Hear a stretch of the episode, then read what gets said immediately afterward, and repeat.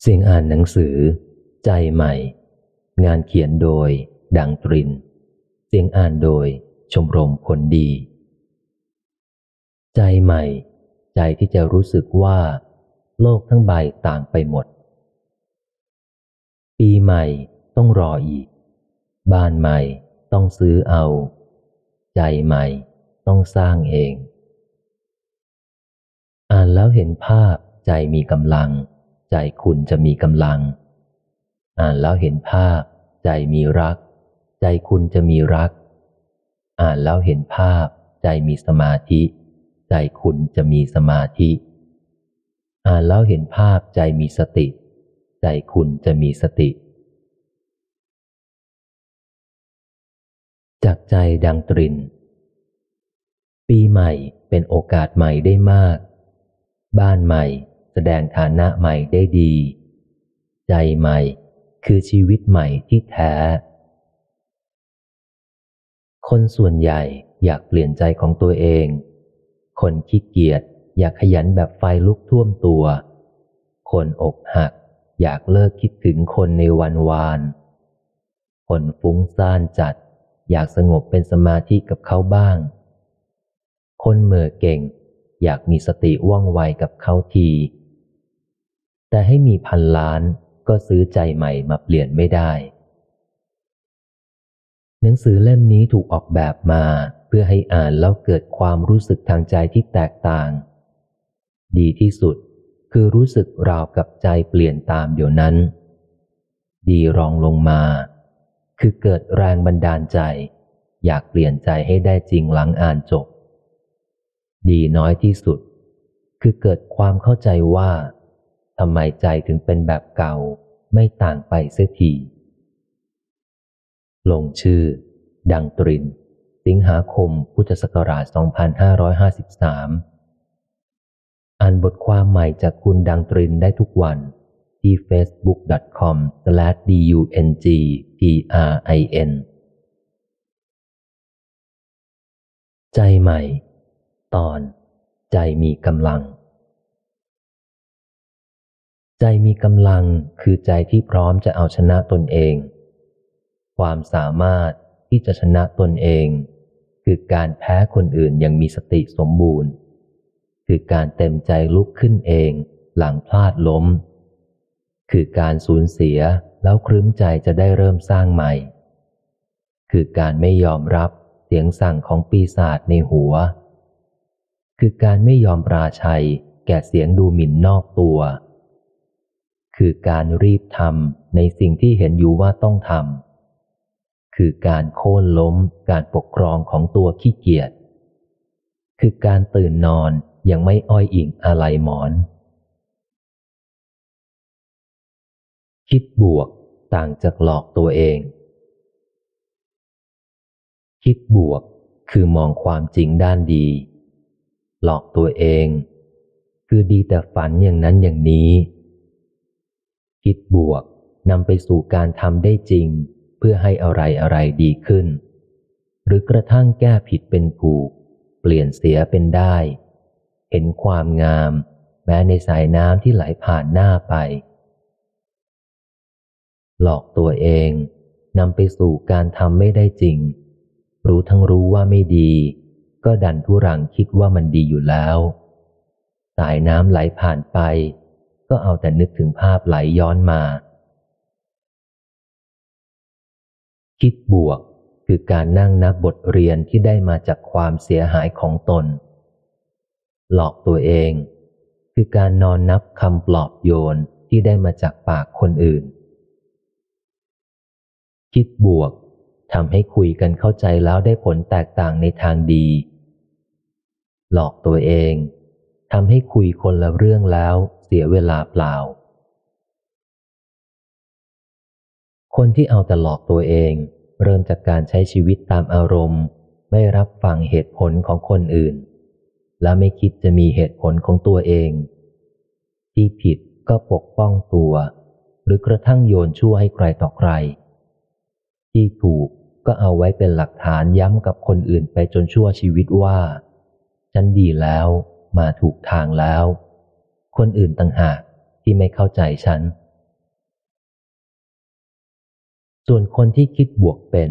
เริ่มต้นจากการถูกฝึกให้ยอมรับความผิด เต็มใจแก้ผิดให้เป็นถูก ยินดีเปลี่ยนแปลงตัวเองให้ดีขึ้น รับฟังเหตุผลของคนอื่นเท่าๆกับมีจุดยืนที่ชัดเจนของตนเอง เห็นการพัฒนาความรู้ความสามารถเป็นเรื่องสนุกได้ทุกวัน ไม่ใช่ย่ำอยู่กับที่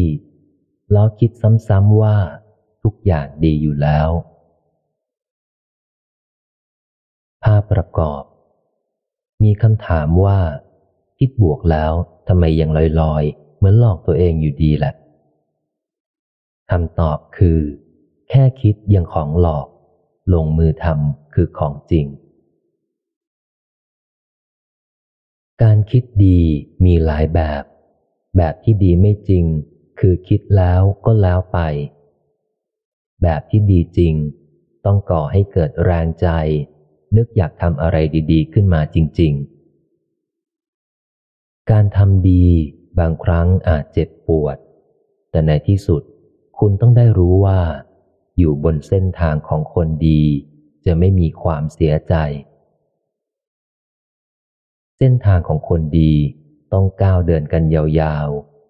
ถึงจะรู้ว่า ถ้าเอาจริง ดีจริง ใครเอาจริงและดีจริง นานไปจะสบายขึ้นเรื่อยๆ ความดีที่ทบมาจะช่วยให้เป็นคนดีได้ง่ายขึ้นเรื่อยๆ เป็นสุขถึงใจแบบสวรรค์บนดินมากขึ้นเรื่อยๆ อันเป็นถิ่นของคนดีได้ชัดเจนขึ้นเรื่อยๆ สวรรค์ทั้งเป็นนั่นแหละ ที่จะทำให้คุณเลิกมองย้อนไปข้างหลัง หรือกระทั่งตั้งความหวังไปข้างหน้า ในเมื่อสุขล้นปรีราวกับแหวกว่ายในสายน้ำอันเป็นทิพย์อยู่เดี๋ยวนี้แล้ว จะต้องรอความเป็นทิพย์เมื่อใด หรือจากไหนอีกละ่ะ เมื่ออยู่บนเส้นทางสว่างจริง ใจย่อมได้มาซึ่งความสว่างใส แล้วความเสียใจจะมีที่ยืนอย่างไรได้าพประกอบ มีคำถามว่า คนทำชั่วก็เห็นได้ดิบได้ดีกันอยู่ทุกวันนี่นา ตอบว่า เห็นด้วยตาแล้วล่วงรู้ความในใจของเขาไม่ว่า คิดชั่วอยู่ทุกวัน มันต้องทุกข์จากความกลัวขนาดไหน เมื่อพูดว่าใครสักคนเพอร์เฟกคุณกำลังจ้องมองสิ่งที่ตัวเองอยากได้ แล้วบังเอิญใครคนนั้นมีครบ แท้ที่จริง คุณอาจจะยังไม่ได้เห็นอะไรเลย โดยเฉพาะอย่างยิ่ง ความพอใจในตัวเองของคนคนนั้น ความเพอร์เฟกของใครสักคนควรวัดจากความรู้สึกพอของเจ้าตัว อันสะท้อนความครบไม่ขาดไม่เกิน หาใช้ความรู้สึกว่ามีดีไปหมดของคนอื่น อันเกิดจากสายตาที่มองมา ได้แต่รู้หน้าไม่รู้ใจ คนที่เพอร์เฟกในสายตาใครๆอาจกำลังตะเกียกตะกายหาสิ่งที่ขาดไป แต่ไม่มีใครรู้อยู่ก็ได้ ความรู้สึกพอเริ่มต้นจากมุมมองและวิธีคิด แล้วลงท้ายที่สุด คือความอิ่มเต็มของดวงจิตอันเป็นสุข ถ้าคิดเป็นมองเป็น ชีวิตทั้งชีวิตก็มีครบได้ เหมือนเช่นบางท่านที่อดมื้อกินมื้อ หาข้าวด้วยลำแข้งอย่างพระในป่าลึก แต่ถ้าคิดไม่ถูกมองไม่เห็น ชีวิตทั้งชีวิตก็เหมือนไม่มีสักอย่างได้เช่นกัน แบบเดียวกับคนที่กินอิ่มทุกมือ้อ หาข้าวหาปลาด้วยรถราอย่างชาวบ้านในเมืองใหญ่ มนุษย์มีความคิดเป็นสิ่งครอบงำใจตนเอง แล้วก็มักคิดเทียบเราเทียบเขาทุกวัน ข้อเท็จจริงคือ สิ่งที่คุณไม่เพอร์เฟกมันเป็นจุดบกพร่องทางวิธีคิดดำเนินชีวิตแบบที่จิตหิว ไม่ใช่จิตอิ่ม คนที่ยิ่งใช้ชีวิตยิ่งอิ่ม คือคนที่เปรียบเทียบตัวเองในวันนี้แล้วเห็นว่าดีกว่าตัวเองในวันก่อน ไม่ใช่เปรียบเทียบตัวเองคนนี้กับคนอื่น เพื่อเห็นว่า แย่กว่าความเลิศเลอเพอร์เฟกของเขา ความวิตกกังวลล่วงหน้าไม่ได้ช่วยอะไรเลย นอกจากจะไม่แบ่งเบาความทุกข์ในวันหน้า มันยังปล้นความสุขในวันนี้ไปจนหมด ความเสียดายย้อนหลังไม่ได้ช่วยอะไรเลย นอกจากจะไม่เยียวยาความทุกข์ในวันก่อน มันยังทำลายความสุขในวันนี้ลงอีกด้วย ยิ่งเสียใจกับอดีตมากขึ้นเท่าไหร่ แนวโน้มคือ ใจจะยิ่งห่วงกังวล วิตกล่วงหน้าเกี่ยวกับอนาคตมากขึ้นเท่านั้น วิธีสร้างอนาคตให้ดีที่สุด คือจัดการกับวันนี้ก่อนวางแผนถึงวันหน้า ไม่ใช่เอาแต่พะวงถึงวันหน้าก่อนจัดการกับวันนี้ วิธีจัดการกับอดีตให้ดีที่สุด คืออย่ามัวสมมุติว่าย้อนเวลาได้แล้วจะแก้อะไรดี ให้สมมุติว่า ถ้าสำนึกได้เดี๋ยวนี้ มีความคิดไหนให้เปลี่ยนบ้าง ความกังวลใกล้เคียงกับฝันร้าย สภาพจิตเหมือนยึดติดอยู่กับภาพหลอนไม่เลิก เรื่องใดทำให้คุณกังวลใจได้ เรื่องนั้นจะติดเข้าไปอยู่ในความฝันง่ายกว่าเรื่องอื่น นั่นสะท้อนว่า ยึดสิ่งใดเหนียวแน่น สิ่งนั้นก็ครอบงำใจได้ทั้งยามหลับและยามตื่น จะหลับหรือตื่น ก็ต้องลิ้มรสแห่งทุกข์อันเดียวกัน พื่อเลิกกังวล บางทีอาจต้องตั้งคำถามกับตัวเองซ้ำๆว่า ความกังวลช่วยอะไรได้ เมื่อคำถามนี้กระทบใจจริง ๆ ใจจะคลายออกจากอาการหลงยึด แล้วเหมือนบอกตัวเองกูจากภาวะผ่อนคลายว่า ความสบายใจต่างหากที่ช่วยได้ เพราะคนเราไม่ได้คิดอะไรดี ๆ ตอนกังวล แต่เป็นตอนสบายใจ ปลอดโปร่งโล่งอกเท่านั้น ดวงจะขึ้นหรือลง ลางบอกเหตุอาจใบให้ นิมิตหมายดีๆ ช่วยให้ใจคอสบาย นิมิตหมายร้ายๆ แกล้งให้ใจเสีย แต่สิ่งสำคัญที่ต้องรู้คือ ความกังวลไม่เคยช่วยให้ดวงดีขึ้น ความสบายใจ หรือความมีจิตผ่องแผ้ว ความมีจิตเป็นกุศลต่างหาก ที่ช่วยบรรเทาเรื่องร้ายที่กำลังเกิดขึ้น หรือที่อาจจะกำลังเกิดขึ้น ให้เบาบางลงได้จริง คนเราเชื่อแค่ลางบอกเหตุภายนอก อันหมายถึงเหตุการณ์นอกตัว แต่ไม่ค่อยให้ความสำคัญกับลางบอกเหตุภายใน อันหมายถึงสภาพจิตใจของตน จึงพากันวิ่งเต้นขึ้นขึ้นลงลง อยู่กับดวงดาวบนฟ้าที่เอื้อมคว้าไม่ถึง แล้วเพิกเฉยไม่ได้ใส่ใจกับดวงจิตดวงวิญญาณบนดินที่จับต้องได้กันเลย บางคนเห็นแค่ลางร้าย ทั้งที่เรื่องร้ายยังไม่เกิด แต่ก็ใจคอไม่ดี เครียดกังวลเสราวกับเรื่องร้ายเกิดขึ้นแล้ว สถานการณ์ทางโลกความจริงจะดีหรือไม่ดียังไม่รู้แน่ แต่ที่แน่คือ ตอนนี้สถานการณ์ทางใจไม่ดีนั่นแหละ ลางบอกเหตุแย่ๆของแท้ นิมิตแย่ๆทางใจบอกเราว่า ถ้าเรื่องไม่ดีเกิดขึ้นจริง คุณจะไม่เหลืออะไรดีๆ อยู่เลย อย่าเชื่อ อย่าให้ความสำคัญเฉพาะกับนิมิตบอกลางดีลางร้ายภายนอก ให้ดูนิมิตทางใจที่ปลอดโปร่งหรืออนลมานไปด้วย หากนิมิตทางใจ เป็นไปในทางสว่าง อยู่ข้างกุศล ก็ประกันได้ว่า จะไม่มีอะไรข้างนอกมืดจริง ไม่ว่าจะเดี๋ยวนี้หรือข้างหน้า แต่หากนิมิตทางใจเป็นไปในทางมืด อยู่ข้างอากุศล ก็เชื่อได้เดี๋ยวนี้เลยว่า ข้างในมืดแท้ และข้างนอก มีสิทธิ์มืดตาม ไม่ช้าก็เร็ว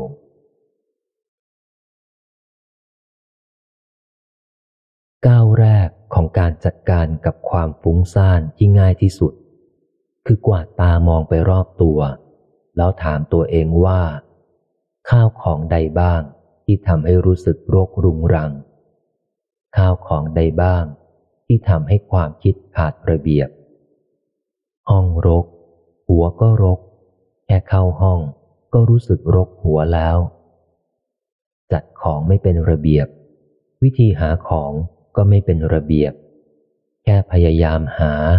ความคิดก็ไม่เป็นระเบียบแล้วพื้นรกเต็มไปด้วยขยะ ในใจก็เต็มไปด้วยอารมณ์ขยะ แค่เปิดประตูรถ ขยะทางอารมณ์ก็ฟุ้งแล้ว สมบัติรอบตัวเป็นอย่างไร วิธีคิดก็เป็นอย่างนั้น ความคิดของคุณทำงานอยู่ตลอดเวลา เมื่อให้ความคิดเป็นไปในทางสะสางความสกปรก จัดข้าวของไว้เป็นที่เป็นทางเสมอๆ อยากได้อะไรก็หาเจอง่าย ย่อมมีพื้นฐานอารมณ์ และวิธีคิดที่สะอาด มีความเป็นระบบ แม้เมื่อใดเกิดปัญหายุ่งยากซับซ้อน ก็รับมือง่าย ตามระบบระเบียบความคิดที่ถูกจัดเข้าที่เข้าทางไว้ดีแล้วล่วงหน้า ส่วนคนที่ปล่อยข้าวของกระจัดกระจาย จะมีพื้นฐานอารมณ์ และวิธีคิดที่สกปรก ไร้ระบบ เหมือนกับที่คิดจะหาอะไรแต่ละที ต้องเดินวนกลับไปกลับมารอบบ้าน แบบนี้แม้เมื่อเกิดปัญหาง่าย ๆขึ้นมา ก็รู้สึกว่ารับมือยาก ไม่รู้จะเริ่มตรงไหนก่อน ตรงไหนเอาไว้ทีหลัง จัดระเบียบให้ข้าวของรอบตัวได้ดีเพียงใด ระเบียบทางความคิดก็มีแนวโน้มจะดีเพียงนั้น รูปประกอบ มีคำถามว่า เก็บกวาดให้ตัวเองไม่พอ ยังต้องคอยตามเก็บให้คนอื่นด้วยนี่สิ ตอบว่า ได้กำจัดต้นเหตุความฟุ้งซ่าน แล้วก็ล้างต้นเหตุความหงุดหงิดไปในตัวไง ขี้เกียจลุกจากที่นอน เท่ากับขี้เกียจลุกขึ้นมาพบกับความสำเร็จ อากาศเย็นเป็นโอกาสยอมอ่อนแอสำหรับคนคิดนอนต่อ แต่เป็นโอกาสฝึกความเข้มแข็งสำหรับคนคิดลุกขึ้นมาสร้างวันใหม่ ถ้าร่างกายอยากตื่นตามเวลา แต่จิตใจอยากหลับต่อ ก็เท่ากับยอมให้อารมณ์ไข้เขวครอบงำ ค่เริ่มชีวิตวันใหม่ อย่างไข้เขว แล้วจะสะสางปัญหาวันเก่าให้ตรงจุดอย่างไรไหวสำหรับคนที่อยากฝึกตนให้ตรงไปสู่ความสำเร็จแต่เช้า ลืมตาขึ้นมาก็มีโอกาสฝึกแล้ว แต่สำหรับคนที่อยากปล่อยตนให้ย่ำอยู่กับที่ หรือกระทั่งจมอยู่กับความล้มเหลว เช้าขึ้นมาก็แค่แกล้งหลับตาต่อ ไม่ลืมตาตื่น ถ้าร่างกายอยากตื่นตามเวลา และจิตใจตื่นตาม โดยไม่สนเหยื่อล่อยวนใจ เท่ากับฝึกกำจัดอารมณ์ไข้เขว เมื่อเริ่มชีวิตวันใหม่ตรงเวลา ก็กำจัดอุปสรรคบนทางตรงสู่ความสำเร็จแล้ว ไม่ว่าจะอายุเท่าไหร่เพศไหนก็ตาม ภาพประกอบมีคนนอนหงายอยู่ แล้วคิดในใจว่า เมื่อไหร่ฝันจะเป็นจริงสักที ตอบว่า ตอนใกล้ตายก็อาจจะยังต้องนอนคิดอย่างนี้อยู่นะ ความขี้เกียจเป็นฐานที่มั่นคงของความฟุ้งซ่านและห่อเหี่ยว แต่ก็มีข้อยกเว้นที่เป็นตรงข้าม คือถ้าขี้เกียจรู้เรื่องชาวบ้าน จะช่วยลดความฟุ้งซ่าน อันเกิดจากการคิดเรื่องไม่เป็นเรื่อง กับทั้งป้องกันความห่อเหี่ยวอันเกิดจากการเอาเรื่องน่าละเอียดใจของคนอื่นมาใส่ตน วิธีง่าย ๆ ที่จะสร้างนิสัยขี้เกียจรู้เรื่องชาวบ้าน คือเลิกเอาใจไปใส่เรื่องเขา แล้วเอาการรู้เห็นเข้ามาใส่จิตเรา เห็นโทษทางจิตของการชอบรู้เรื่องชาวบ้าน เห็นภัยทางใจของการชอบพูดเรื่องชาวบ้าน ทราบแก่ใจว่าการรู้เรื่องชาวบ้านนั้น ตอนเริ่มต้นอาจเหมือนเรื่องเบาสมอง น่าพูดคุยเอามัน แต่ยิ่งจดจ่อนาน ยิ่งพูดคุยมาก ก็จะยิ่งหนักหนา ยิ่งรกหัว ยิ่งออกอ่าวหาฝั่งไม่เจอ ธรรมดาเมื่อฝึกจิตให้เห็นโทษของสิ่งใดอยู่ จิตย่อมฉลาด อยากปลีกตัวออกห่างไปเอง เหมือนขี้เกียจ เหมือนนึกคร้านที่จะรับโทษมาใส่ตนไปเอง ภาพประกอบ คนหนึ่งว่าเสียงลือคือหลักฐานแล้วหัวเราะ ตอบว่า ถ้าชีวิตไม่ค่อยเจริญ ก็อย่าได้สงสัยว่าใครทำ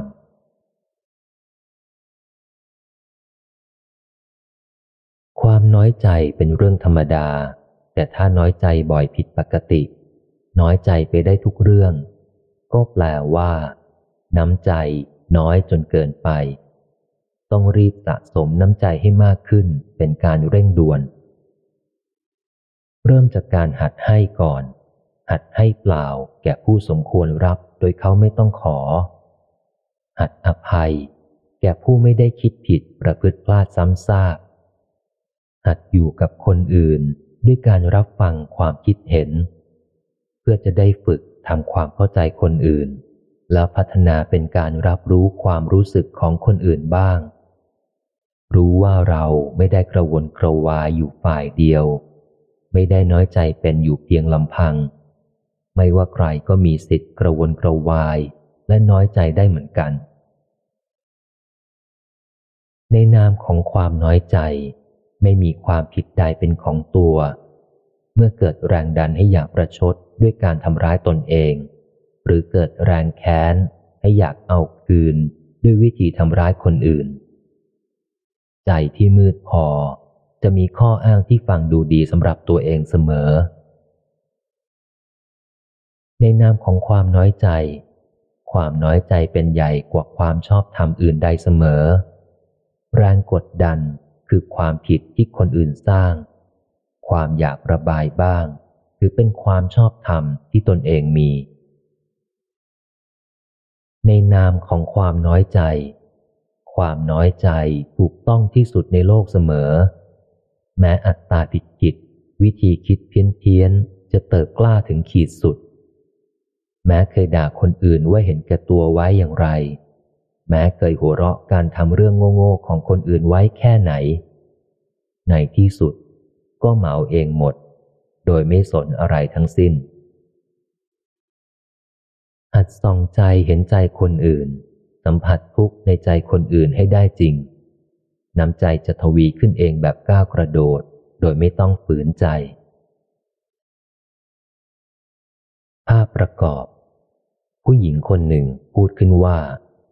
หนูน้อยใจกว่า เพราะงั้นต้องได้ความสำคัญก่อน มีคำตอบว่า ความน้อยใจ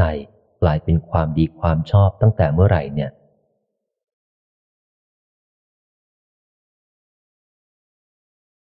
อารมณ์ฟูมฝ่ายเรียกร้อง จัดเป็นหนึ่งในสิ่งเสพติดให้โทษ เมื่อเสพอารมณ์และอาการประเภทนี้บ่อยเข้า ในที่สุดจะกลายเป็นคนเห็นใจตัวเองเกินมนุษย์ แล้วเห็นใจคนอื่นน้อยลง ราวกับเขาไม่มีหัวใจ ไม่ว่าจะเกิดอะไรขึ้นกับชีวิตตัวเอง ก็จะหาแพะมารับผิดชอบตลอด ไม่ว่าจะเกิดอะไรขึ้นกับคนอื่น ก็จะเหมือนเฉยเย็นชาอย่างหน้าไม่อาย ทางเดียวที่จะเลิกเสพติดอารมณ์เรียกร้อง ตลอดจนไม่ตามใจตัวเอง จนปล่อยให้เกิดอาการฟูมฟาย เรียกร้องผิดมนุษย์มนา ก็ต้องหันไปติดใจอารมณ์ และอาการที่เป็นตรงกันข้าม เช่น คิดเป็นที่พึ่งของตนเองมากกว่าอยากพึ่งคนอื่น คิดช่วยเหลือมากกว่ารอความช่วยเหลือ คิดเผื่อแผ่ความอบอุ่น มากกว่าเรียกหาความอบอุ่น คิดให้คำปรึกษามากกว่าขอคำปรึกษา เริ่มต้นอาจยากเหมือนเป็นไปไม่ได้ แต่เมื่อแข้งขาแข็งขึ้น กำลังใจมากขึ้น พอใจกับความเป็นตัวของตัวเองมากขึ้น เมื่อนั้น เรื่องเป็นไปไม่ได้ ก็เป็นไปแล้ว คุณจะเป็นที่พึ่งให้กับตนเอง ซึ่งนับเป็นที่พึ่งอันไกลๆหาได้ยาก ภาพประกอบ ผู้ชายคนหนึ่งพูดว่า ฉันถูก แกผิด ฉันฉลาด แกโง่ ฉันต้องได้มา แก่ต้องให้ไป อีกฝ่ายจึงพูดว่า เอาความคิดมาพูดทั้งดุนไม่ต้องอายกันเลยเนาะ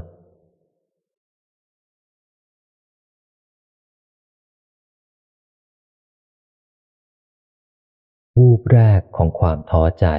ยังไม่มีอะไรสายเกินแก้ เพราะคุณอาจยังรู้สึกว่า อยู่ในเส้นทางสู่เป้าหมายได้ ไม่ออกนอกทางไปไหน แต่ถ้ายอมจมอยู่กับความท้อใจเกินหนึ่งวัน คุณจะเริ่มหาทางไปไม่ถูก หรือหาวิธีกลับเข้าทางไม่เจอ เพราะจุดหมายเริ่มเลือนรางไปจากใจ เหลือแต่ม่านหมอกบังใจให้รู้สึกหลงทาง หลังเกิดวูบของความท้อใจ คุณมีเวลาไม่เกินหนึ่งวัน ตั้งโจทย์ใหม่ให้ทันก่อนหลงทิศ ถามตัวเองว่าจะเอาอะไร กำลังเดินทางไปไหน มีอะไรต้องทำแต่ยังไม่ทำ มีทางเลือกใดให้มอง แต่ยังไม่มอง ถ้าพยายามคิดถึงวิธีทำอะไรให้ดีขึ้น แนวโน้มคือทุกอย่างจะค่อยๆดีขึ้น แต่ถ้ายอมจมอยู่กับความคิดว่า แย่ แก้ไม่ได้ แนวโน้มคือทุกอย่างจะแย่ลงกว่าเดิมทันที ภาพประกอบคำถามว่า หน้าอย่างฉัน มันจะไปทำอะไรสำเร็จ ตอบว่า คิดขวางทางตัวเองสำเร็จไง เก่งเลย บางคนใช้อารมณ์ในที่ทำงาน และใช้อารมณ์ที่บ้าน เท่ากับทำที่อยู่ของชีวิตให้มืดมนลงทั้งหมดทุกแห่ง ออกจากบ้านไปสู่ความมืด และกลับมาสู่ความมืดที่บ้าน บางคนใช้เหตุผลในที่ทำงาน แต่ใช้อารมณ์ที่บ้าน เท่ากับเดินเข้าที่ทำงาน แล้วกลายเป็นคนฉลาด แต่กลับบ้านเมื่อไหร่แปลงร่างเป็นคนโง่ทันที บางคนใช้อารมณ์ในที่ทำงาน แต่ใช้เหตุผลที่บ้าน เท่ากับก่อความวุ่นวายให้สังคมส่วนรวม แต่มาสร้างความสงบให้โลกส่วนตัว บางคนใช้เหตุผลในที่ทำงาน และใช้เหตุผลที่บ้าน เท่ากับมีตัวเองเป็นแสงสว่างให้กับคนรอบข้าง ออกจากบ้านไปขับไล่ความมืด และกลับมาขจัดความมืดที่บ้าน ภาพประกอบ มีคำถามว่าฉลาดอย่างเราเนี่ยทำไมรู้สึกโง่อยู่ลึกๆนะ ตอบว่า ก็ฉลาดเพื่อทำให้ชีวิตตัวเองพัง ยังไงก็สรุปว่าโง่นั่นแหละ ไม่สำคัญว่าคนอื่นพูดถึงคุณไว้แบบไหน แต่สำคัญว่า คุณเก็บคำพูดของคนอื่นไว้คิดถึงตัวเองอย่างไร โดนด่าทอไว้อย่างไร แค่ตั้งใจว่าจะไม่ด่าทออย่างนั้นกับคนอื่น เพียงเท่านี้กุศลและเจตนา ก็ช่วยให้รู้สึกดีขึ้นทันทีแล้วคำที่คุณเก็บมาคิด มักจะเป็นคำที่ทำให้คุณรู้สึกเกี่ยวกับตัวเอง เห็นภาพว่าตัวเองเป็นอย่างไรในสายตาคนอื่น ยิ่งเก็บมาคิดมากเท่าไหร่ แนวโน้มคือ คุณยิ่งเชื่อว่าตัวเองเป็นอย่างนั้น หรือพยายามหาทางพิสูจน์ว่า ตัวเองไม่ได้เป็นอย่างนั้น คำที่ควรจดจำคือคำที่ทำให้คุณเห็นความจริงที่ควรเห็น เห็นแล้วรู้จักตัวเองมากขึ้น เห็นแล้วรู้ว่าจะทำอะไรดี ๆ ขึ้นได้ท่าไหน เสียดายที่คำพูดเกี่ยวกับคุณนับร้อย มีอยู่น้อยหรือแทบไม่มีเลย ที่ชี้ให้เห็นความจริงอันเป็นประโยชน์ประการใดได้เมื่อไม่มีคำจากคนอื่นที่เป็นประโยชน์อยู่ในหัว คุณจำเป็นต้องสร้างคำที่เป็นประโยชน์ขึ้นมาเอง เช่นสอนตัวเองว่า เขาด่าเราอย่างไง เราจะไม่ด่าคนอื่นอย่างนั้น เพราะเห็นชัดกับตนเองแล้วว่าคำด่าเอามันบางคำทำให้คุณเสียเวลา เสียอารมณ์ จมอยู่กับความรู้สึกย่ำแย่ได้ขนาดไหน ไม่ใช่เรื่องดี ไม่ใช่เรื่องน่าพิสมัย คุณจะไม่ทำให้เหตุการณ์แย่ๆแบบนี้ไปเกิดกับคนอื่น คนเราโดนมาอย่างไร ก็ไปทำกับคนอื่นอย่างนั้น น้อยนักที่โดนมาอย่างไร แล้วคิดจะไม่ทำอย่างนั้นกับคนอื่นเด็ดขาด คนในโลกโดยมาก จึงสืบทอดเรื่องน่าเศร้าหมองให้กระจายกว้างไม่รู้จบ รู้ทั้งรู้ว่าผิด ก็ไม่เป็นตัวของตัวเองพอจะทำให้ถูกขาดแรงบันดาลใจจะสร้างความเบิกบานให้คนอื่น พื่อจะได้ความเบิกบานกลับมาเป็นของตนเอง คิดดีเมื่อไหร่ ก็รู้สึกดีได้เมื่อนนั้น ไม่จำเป็นต้องรอคอยความคิดดีๆ จากคนอื่นเลย คนที่ตั้งใจทำดีที่สุด เพื่อไม่ให้ตัวเองต้องถูกนินทาว่าร้ายเลย ความดีของเขาที่ทำมาทั้งหมด ย่อมให้ความรู้สึกเหมือนศูนย์เปล่า เพราะในที่สุดก็ต้องโดนอยู่ดี โทษฐานดีเกินมนุษย์ ข้ามหน้าข้ามตาใครต่อใครไปหน่อย แม้ผู้จากโลกนี้ไปแล้วก็ยังถูกนินทา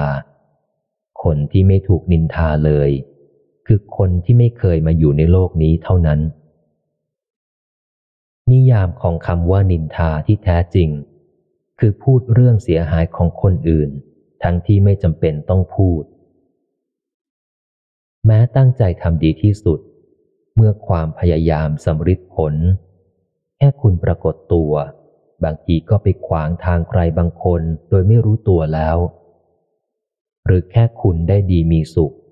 บางทีก็ไปขัดลาบหลายคนโดยไม่เจตนาแล้ว หรือแค่คุณประสบความสำเร็จ บางทีก็ไปสะกิดแผลอักเสบของคนล้มเหลวได้อย่างคิดไม่ถึงแล้ว ส่วนคนที่คิดตามใจตัวเอง เห็นความต้องการของตนเป็นใหญ่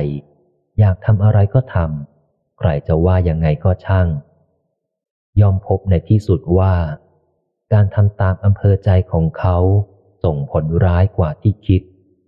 เพราะอารมณ์ดิบด้านย่อมไม่มีดีให้พูดถึง ก็เมื่อก่อเรื่องเป็นขี้ปากมากเข้า พอเขาปรากฏตัว คนก็แอบสะกิดชวนกันมองด้วยสายตาขำขันแล้ว หรือพอเขาได้ดีมีสุข คนก็แอบรวมหัวกันขุดคุยเกี่ยวกับวันที่เคยทุกข์หนักแล้ว หรือพอเขาประสบความสำเร็จ คนก็ช่วยกันหาทางวิเคราะห์ว่า อาศัยกลโกงท่าไหนแล้ว ให้ดิ้นอย่างไรก็ไม่มีใครหนีพ้นคำนินทา จะได้ยินซึ่งหน้า หรือบังเอิญรู้คำนินทาลับหลังก็ตาม เป็นความจริงนี้ได้ก็ทำใจได้สัตว์โลกย่อมเป็นไปตามกรรม นินทาคนอื่นไว้มาก ย่อมถูกนินทามากกว่าได้รับการสรรเสริญสรรเสริญคนอื่นไว้มาก ย่อมได้รับการสรรเสริญมากกว่านินทา บางคนอยากให้สัตว์โลกเป็นไปตามกรรมเท่าว่าไม่อยากให้ตนเองเป็นตามนั้น เช่นตัวเองอดนินทาคนอื่นไม่ได้ แต่กลับอยากให้คนอื่นสรรเสริญตัวเอง ความอยากที่ไม่เป็นไปตามธรรมชาติชนิดนี้ เป็นเหตุให้ต้องทุกข์หนัก เพราะจิตใจหวั่นไหวที่ระแวง และทนไม่ได้ แม้รู้ตัวว่าถูกแตะแค่นิดเดียวเพียงหันหลังเดินจากวงนินทาที่เคยมีตนร่วม ออกมาเพียงไม่กี่ก้าว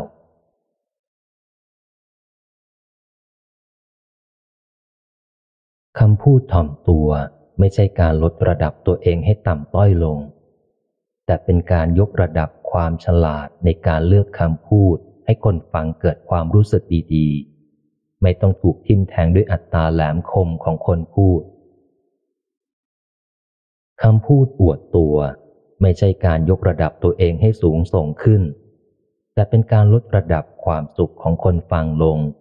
จากการต้องปั่นป่วน เพราะเกิดอารมณ์มันไส้ หรืออยากเบือนหน้าหนีตัวตนอันใหญ่เลอะเทอะของคนพูด พูดแบบไหนบ่อยๆ ความรู้สึกนึกคิดก็ตั้งมั่นแบบนั้น และรูปจิตก็เข้มข้นขึ้นตามนั้น มีสติชอบถ่อมตัวจะเบา ยกระดับจิตวิญญาณให้สูงขึ้น ขาดสติอยากอวดตัวจะหนัก ลดระดับจิตวิญญาณให้ต่ำลง ภาพประกอบ ถ้าไม่ชมตัวเอง แล้วใครมันจะชมละ่ะ ตอบว่า คนที่เขาเห็นความดี แล้วก็ไม่นึกหมันไส้ไง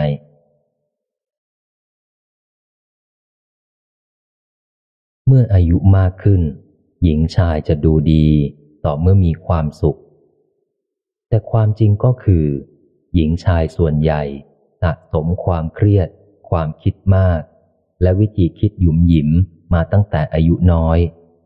ดังนั้น ส่วนมากยิ่งอายุมากขึ้นเท่าไหร่ จึงยิ่งดูแย่ลงเท่านั้น เมื่ออายุมากขึ้น หญิงชายจะรู้สึกมั่นคง ต่อเมื่อมีบารมี มีความเชี่ยวชาญจริงในสิ่งใดสิ่งหนึ่ง แต่ในทางปฏิบัติ หญิงชายส่วนใหญ่ สะสมความฝันเฟื่อง คิดถึงเรื่องที่เป็นไปไม่ได้มากกว่างานที่พอจะรักง่ายๆตรงหน้า ดังนั้นส่วนใหญ่ยิ่งอายุมากขึ้นเท่าไหร่ ความฝันที่เป็นไปไม่ได้ ยิ่งทำให้รู้สึกขาดความมั่นคงมากขึ้นเท่านั้น ชีวิตคือเส้นเวลาแห่งการสั่งสม ไม่ว่าเคยชินกับการเก็บเกี่ยวสะสมอะไร ในที่สุด ชีวิตก็จะมีสิ่งนั้นอยู่มาก ไม่ใช่จู่ๆก็มีสิ่งนั้นอยู่เลยตั้งแต่ต้นชีวิต แต่ธรรมชาติปิดบังไม่ให้รู้เห็นล่วงหน้าว่า สั่งสมสิ่งใดแล้วจะเกิดอะไรขึ้นในอนาคต ผู้คนจึงพากันเลือกสะสมความเคยชินที่จะตามใจตัวเองเป็นครั้งครั้ง เพื่อเดินทางไปพบตัวตนในวันหน้า อันไม่น่ามี ไม่น่าเป็น ทั้งสถานภาพที่ปรากฏต่อสายตาภายนอก ตลอดจนอารมณ์ที่รู้สึกอยู่กับตนเองภายใน ภาพประกอบ คนแก่คนหนึ่งพูดขึ้นว่า คิดอะไรใหม่ ๆ เองทุกวัน ยิ่งแก่ยิ่งมันนะจ๊ะคำตอบคือ อายุคือการสะสม สะสมอะไรไว้มากกว่า ก็รู้สึกถึงสิ่งนั้นมากก่อน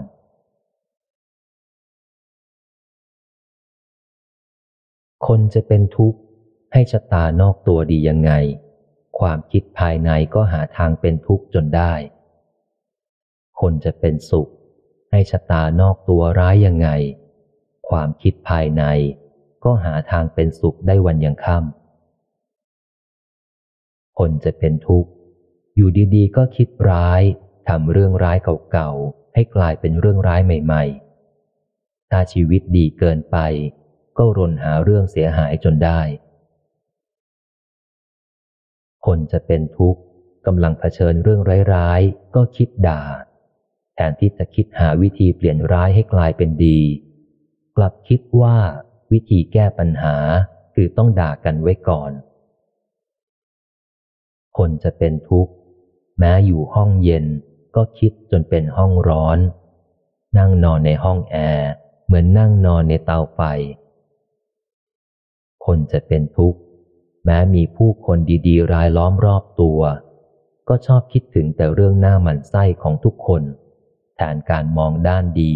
ให้รู้สึกดีต่อกันบ้าง คนจะเป็นสุข แม้เจอเรื่องร้ายก็เฝ้าคิดถึงปลายทางดีๆ ทำเรื่องดีเก่าๆ ให้กลายเป็นเรื่องดีใหม่ ๆ แม้ชีวิตแย่เกินทน ก็คิดดิ้นรนหาทางออกจนเจอ คนจะเป็นสุขกำลังเผชิญเรื่องร้ายๆ ก็ไม่คิดด่า เอาเวลาไปคิดถึงภาพดีๆ เพื่อให้เกิดคำดีๆ ขึ้นในหัว เพียงพอจะมองแง่ดีจนนาทีสุดท้าย คนเป็นสุข แม้อยู่ห้องร้อน ก็คิดจนเป็นห้องเย็น นั่งนอนในห้องอบอ้าว เหมือนนั่งนอนอยู่ริมหาด คนจะเป็นสุข แม้เต็มไปด้วยผู้คนร้ายๆรายรอบ ก็หมั่นคิดถึงแต่เรื่องน่าชอบใจให้ยิ้มออก แทนการมองแต่ด้านร้ายให้รู้สึกแย่ลงทุกวัน ใจเป็นใหญ่ ใจเป็นประธาน คนจะเป็นทุกข์หรือเป็นสุข ไม่ได้อยู่ที่เรื่องทางกาย แต่เป็นวิธีคิดทางใจ สอนกันไม่ได้ บังคับกันไม่ได้ ต้องเต็มใจด้วยตนเองคนเดียว สุขเองเฉพาะตน ทุกเองเฉพาะตน การได้เปรียบเสียเปรียบเป็นเรื่องจริง เกิดขึ้นจริงให้เห็นอยู่ทั่วไป แต่จะรู้สึกว่าได้เปรียบน้อยหรือมากแค่ไหน ขึ้นอยู่กับความเชื่อว่าทำไมคนเราไม่เท่ากัน ถ้าเชื่อว่าความแตกต่างเกิดจากฝีมือของความบังเอิญ ก็ต้องเชื่อว่า คนเราบังเอิญเกิดมา เพื่อให้ได้เห็นกันแล้วอิจฉากันเล่น ถ้าเชื่อว่าความแตกต่างเป็นการกลั่นแกล้งของพระพรหมก็ต้องเชื่อว่า คนเราถูกบังคับให้ก้มหน้ายอมรับความเหลื่อมล้ำ แต่ถ้าเชื่อว่าความแตกต่างเกิดจากการบันดาลของวิบากกรรม ก็ต้องเชื่อว่า คนเราเปลี่ยนได้ แตกต่างได้ตามกรรมที่กำลังทำ จะเชื่อว่าความแตกต่างเกิดจากสิ่งใดบันดาลก็ตาม อย่างไรก็ต้องเชื่อว่า ไม่เคยมีความเท่าเทียมกันในโลกจริง ๆ ประวัติศาสตร์บอกเราเช่นนั้น ปัจจุบันบอกเราเช่นนั้น และอนาคตก็คงไม่บอกเราเป็นอื่น อย่างไรก็ตาม เราทุกคนมีความเท่าเทียมกันหลายประการ เช่น เกิดมายังไม่รู้ว่าทำไมต้องเกิดมา เกิดมายังไม่เข้าใจว่าทำไมถึงต้องแตกต่าง มีชีวิตอยู่อย่างไม่รู้ว่าทำไมต้องเผชิญกับชะตาดีร้าย มีชีวิตอยู่ยังไม่เข้าใจว่าทำไมอารมณ์ผู้คนต้องผันผวน และจะตายเมื่อไหร่ก็ไม่รู้ แถมจะตายไปสู่ความแตกต่าง จากที่เป็นอยู่แค่ไหนก็ไม่ทราบ หากทำไว้ในใจเช่นนี้ เราจะเริ่มรู้สึกถึงความแตกต่างน้อยลง ตลอดจนรู้สึกถูกเอาเปรียบน้อยลง กับทั้งลดความอยากเอาเปรียบคนอื่นลงด้วย เพราะไม่รู้เลยว่า ผลของการเอาเปรียบกันมากบ้างน้อยบ้าง มีความแตกต่างใด รอเอาคืนอยู่ ชีวิตของผู้จ้องเอาเปรียบคนอื่น ให้ความรู้สึกว่า เป็นชาติภพของการสร้างความน่าเกลียด ส่วนชีวิตของผู้คอยช่วยเหลือเจือจานคนอื่น ให้ความรู้สึกว่าเป็นชาติภพของผู้สร้างความน่ารัก ยิ่งชีวิตเหลือน้อยลงเท่าใด ความแตกต่างทางความรู้สึกชนิดนี้ ยิ่งชัดขึ้นเท่านั้น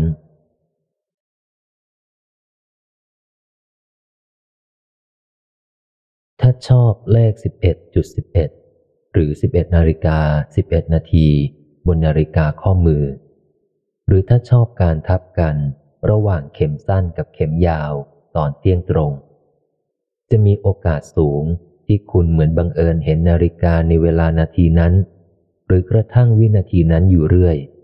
ราวกับเป็นคนเดียวที่ได้พบกับปรากฏการมหัศจรรย์ หรือล่วงรู้การใบล่วงหน้าของเวลาสำคัญที่มาถึงแล้ว หรือใกล้จะมาถึง ความบังเอิญไม่มี มีแต่เหตุผลที่คุณรู้หรือไม่รู้ หลายคนพยายามค้นหาคำตอบว่าทำไมจึงพบเจอตัวเลขที่ดูมีความหมายบ่อยนัก บางคนเชื่อว่าเป็นเลขมงคล บางคนบอกว่าเป็นขณะแห่งเทพสังหรณ์ บางสำนักบอกว่า เป็นช่วงเหมาะสำหรับการอธิษฐาน ความจริงก็คือ ถ้าคุณปักใจเชื่ออะไร หรือกระทั่งฉงนสนเทกับสิ่งไหน จิตของคุณจะผูกโยงเข้ากับสิ่งนั้น แล้วเกิดการปรุงแต่งทางใจ ซึ่งเป็นภาวะพ้นไปจากประสาทตา เหนือกว่าระบบความคิดคำนวณ หรือคาดคะเนใด ๆ ให้ได้เข้ามาประจวบกัน หรือกระทั่งวิ่งมาชนกันได้ การเชื่อเรื่องเลข 11นาฬิกา11 นาที หรือ 11.11 นั้นมีความหมายเท่ากับผูกจิตเข้ากับเลข 11.11 จึงเหมือนบังเอิญเห็นบ่อยๆ ซึ่งนั่นก็เพราะความเชื่อที่แปรตัวเป็นการปรุงแต่ง เป็นพลังพิเศษชนิดหนึ่ง ที่สัมผัสไม่ได้ แต่เห็นประจักษ์ได้ว่ามันสามารถดึงสายตาคุณไปมองนาฬิกาในเวลานั้นแทบเสมอเสมอ ต่อเมื่อเลิกสนใจ ปล่อยความยึดติด พลังปรุงแต่งนั้นก็เหมือนค่อย ๆ เสื่อมลงไปเอง คุณจะไม่มองเห็น 11นาฬิกา11 นาทีบ่อยเหมือนเคย นี่เป็นตัวอย่างว่า จิตปรุงแต่งได้อย่างลึกลับพิสดารเพียงใด และทำให้พิจารณาได้ว่า ความเชื่อมีอิทธิพลปรุงแต่งได้มากกว่าที่คิดขนาดไหน จะเชื่ออะไรไปแล้ว หรือกำลังจะเลือกเชื่ออะไรอีก ธรรมชาติของการปรุงแต่งทางจิต จะลากจูงไปพบกับสิ่งนั้นอีก โดยที่คุณไม่จำเป็นต้องรู้ตัว ความคิดยิ่งชัดขึ้นเท่าไหร่ คุณยิ่งรู้สึกราวกับว่า ความคิดเป็นเสียงตัวเอง คอยกระซิบอยู่ในหัวมากขึ้นเท่านั้น ความคิดของคนเราจะคมชัดต่อเมื่ออุทิศชีวิตให้กับอะไรอย่างหนึ่ง ที่บอกความเป็นคุณได้ตลอดเวลา เช่นงานที่คุณรักจะทำโดยไม่เกี่ยงเวลา ไม่ใช่งานที่คุณจำใจทำตามเวลาที่คนอื่นกำหนด ตอนที่ความคิดล่องลอยร่าเลือน เหมือนใจแตกซ่าน ไม่มีเสียงที่แน่นอนของตัวเองอยู่ในหัว มีแต่สับเสียงวกวนโอลมานบอกไม่ถูกจับต้องไม่ได้ว่าเป็นเสียงใครหรืออะไรกันแน่ คุณอาจรู้สึกคล้ายมีแต่เสียงของคนอื่นมาประดัง อาจเป็นเสียงจอแจ๊เสียงกลดาเสียงชมเชย เสียงในละคร เสียงที่อยากได้ยินอีก หรือเสียงที่ไม่อยากได้ยินเลยเป็นต้น ในห่วงเวลานั้น คุณอาจรู้สึกเลวไหล หรือเกิดความสงสัยอยู่หลายครั้งว่า ตัวเองเป็นใครกันแน่ และสำรวจไปสำรวจมา คุณก็มักพบว่า เป็นห่วงเวลาของการไม่มีงานอันเป็นที่รัก ไว้ช่วยจัดระบบความคิดให้ชัด งานที่คุณรักจะทำอาจเป็นงานกินเงินเดือน หรืออาจเป็นงานสร้างไรายได้ของตัวเอง หรือไม่มีทั้งเงินเดือน หรือรายได้ใด ๆ สักบาท หากงานที่คุณรักเป็นไปในทางสว่าง เสียงในหัว จะค่อยๆ สว่างชัดเจนไปในทางดี ในทางอ่อนโยน ในทางสรรเสริญเจริญใจ คุณจะเห็นเรื่องดีในโลกเป็นของปกติมากขึ้นทุกที เพราะเสียงภายในกับเรื่องดีๆ ภายนอกมีความกลมกลืนกัน แต่หากงานที่คุณรักเป็นไปในทางมืด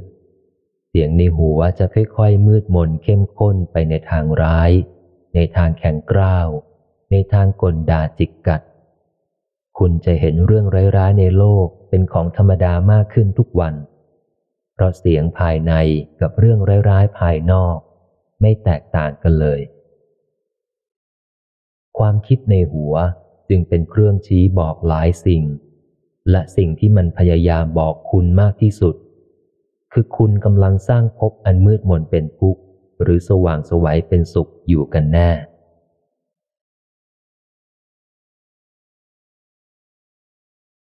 ก้าวต่อไปของคุณ อาจจะพลาดก็ได้ ให้วางแผนดีแค่ไหน ก็มีสิทธิ์พลาดกันทั้งนั้น ถ้าไม่ออกก้าวเองเลย คุณจะไม่สะดุดพลาดล้มเลย แต่คุณก็จะไม่มีวันก้าวผ่านสำเร็จด้วย ถ้าเอาแต่ขี่หลังคนอื่นไม่เคยก้าวเดินด้วยแข้งขาตัวเอง แข้งขาของคุณจะอ่อนเปียก ใจจะเต็มไปด้วยความหวาดกลัวการก้าวเดิน แค่นึกว่าอาจสะดุดพลาดล้มได้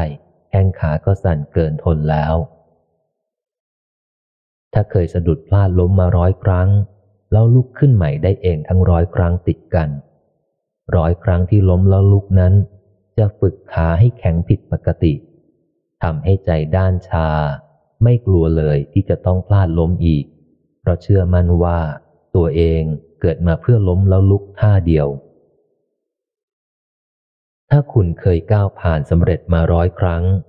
ไม่เคยสะดุดพลาดล้มกับใครเลย แม้แต่ครั้งเดียว ร้อยครั้งที่ก้าวผ่านสำเร็จนั้น จะก่อให้เกิดอัตตาเป็นพิษ เพราะเชื่อมันผิดปกติ แข็งทึบอย่างไม่เป็นธรรมชาติ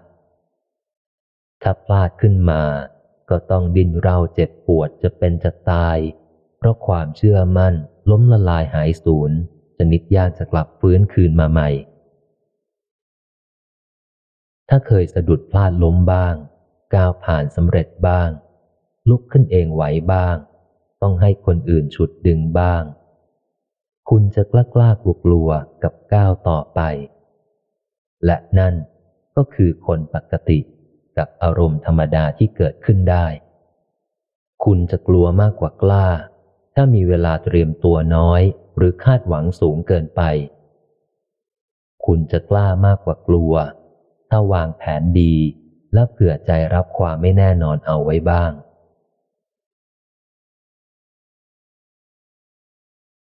บันไดขั้นแรกสู่ความสุขที่แท้ ไม่ได้เริ่มจากการไปทำบุญที่วัด แต่นับจากการเลิกทำบาปที่บ้าน ผู้มีกำลังใจที่แท้ คือผู้ไม่แพ้กำลังบาป ผู้อดทนต้านทานกำลังบาป ได้ชื่อว่าเขียนสร้างกำลังบุญ ยิ่งสร้างกำลังบุญมากขึ้นเท่าไหร่ ยิ่งได้กำลังใจมากขึ้นเท่านั้น ความเคยชินในการสร้างบาปคือการยอมใจอ่อน คือการสมัครใจพ่ายแพ้ ต่อพลังดึงดูดลงต่ำ เมื่อสะสมความเคยชินมากแล้ว ตกต่ำลงลึกแล้ว จึงมักทำให้เกิดความรู้สึกท้อถอย ไม่อยากห้ามใจ ไม่เหลือกำลังใจตะเกียกตะกายปลายปีนขึ้นสูงกันอีก ผู้ฝึกห้ามใจจึงได้ชื่อว่าเป็นผู้พยายามป่ายปีนให้พ้นปากเหว เป็นผู้เกียนเอาชนะบาปเวรอันหาได้ยาก บางเรื่องเหมือนเป็นไปไม่ได้ หรือยากเกินกว่ามนุษย์ธรรมดาจะห้ามใจ แต่เมื่อใครมีความแน่วแน่พอที่จะห้ามใจ ย่อมได้ชื่อว่าทำในสิ่งที่เกือบจะเป็นไปไม่ได้ ผลดีที่เกิดขึ้นในภายหลัง จึงเหมือนไม่น่าเป็นไปได้เช่นกัน ทุกชีวิตมีใจเป็นใหญ่ มีใจเป็นประธาน เมื่อใจเลือกที่จะต้านบาป ย่อมมีกำลังในทางสว่างเพิ่มขึ้นทุกที แต่เมื่อใจเลือกที่จะตามบาป ย่อมอ่อนเปลี้ยเพลียแรง เกินกว่าจะลุกขึ้นทำอะไรดี ๆ ได้ไหว ภาพประกอบ ผู้ชายคนหนึ่งพูดว่า มันกวนโอ้ยเหลือเกิน อยากตีหัวคนที่วัดจริง ๆ พับผ่าเถอะ เสียงตอบกลับมาว่า พกเชื้อบาปจากที่บ้านไปทำบุญที่วัด ก็ได้ผลอย่างนี้แหละ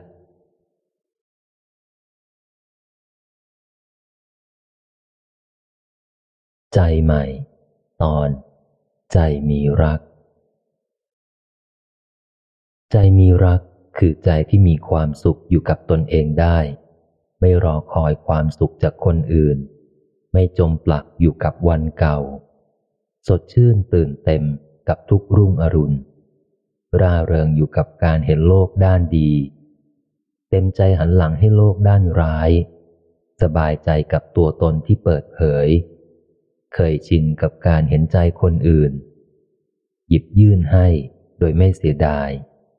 เลิกโกรธง่ายหายบ้าชั่วนิรันดร์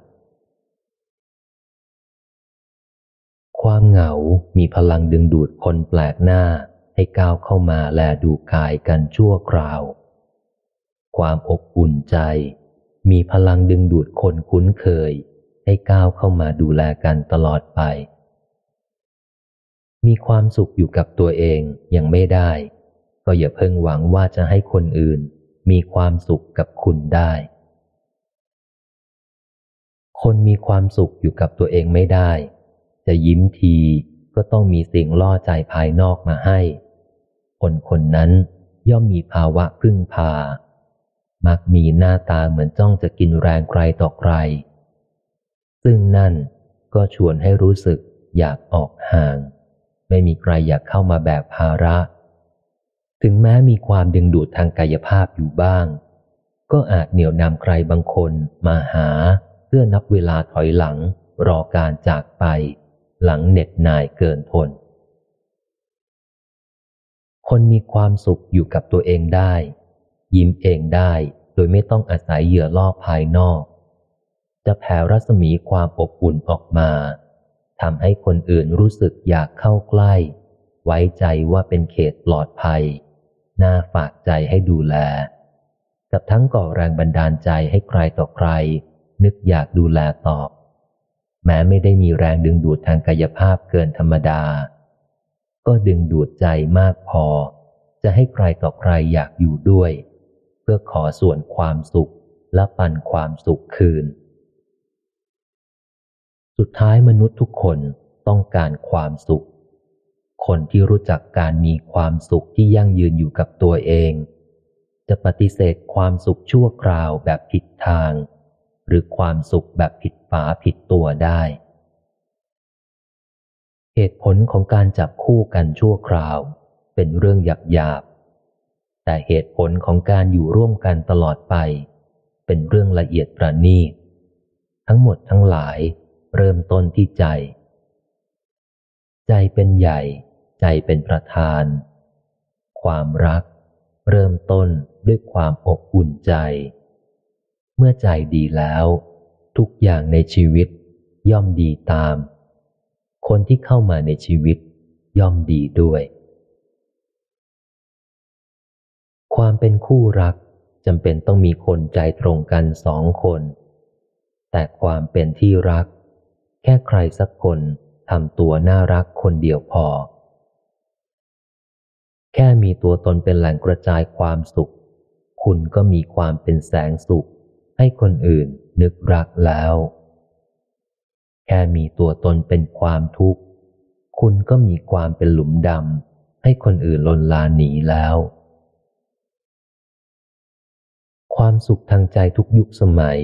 หยิบยืมจากใครไม่ได้ ซื้อจากห้างไม่ได้เสิร์ชหาจากเน็ตไม่ได้ ต้องหาเอาจากตัวเองทำความสดชื่นและชุ่มเย็นให้ตัวเองเท่านั้น ความสุขทางใจสมัยนี้ หาจากสิ่งแวดล้อมได้ยาก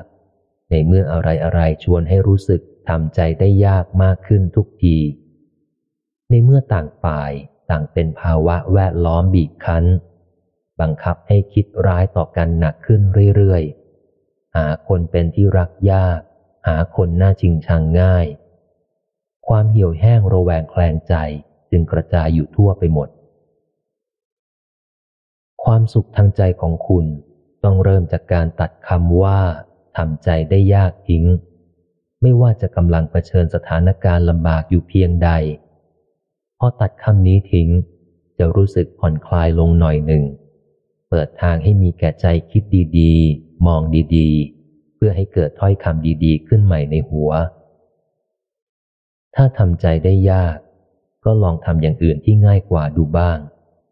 คุณจะค่อยๆ สร้างความเคยชินขึ้นใหม่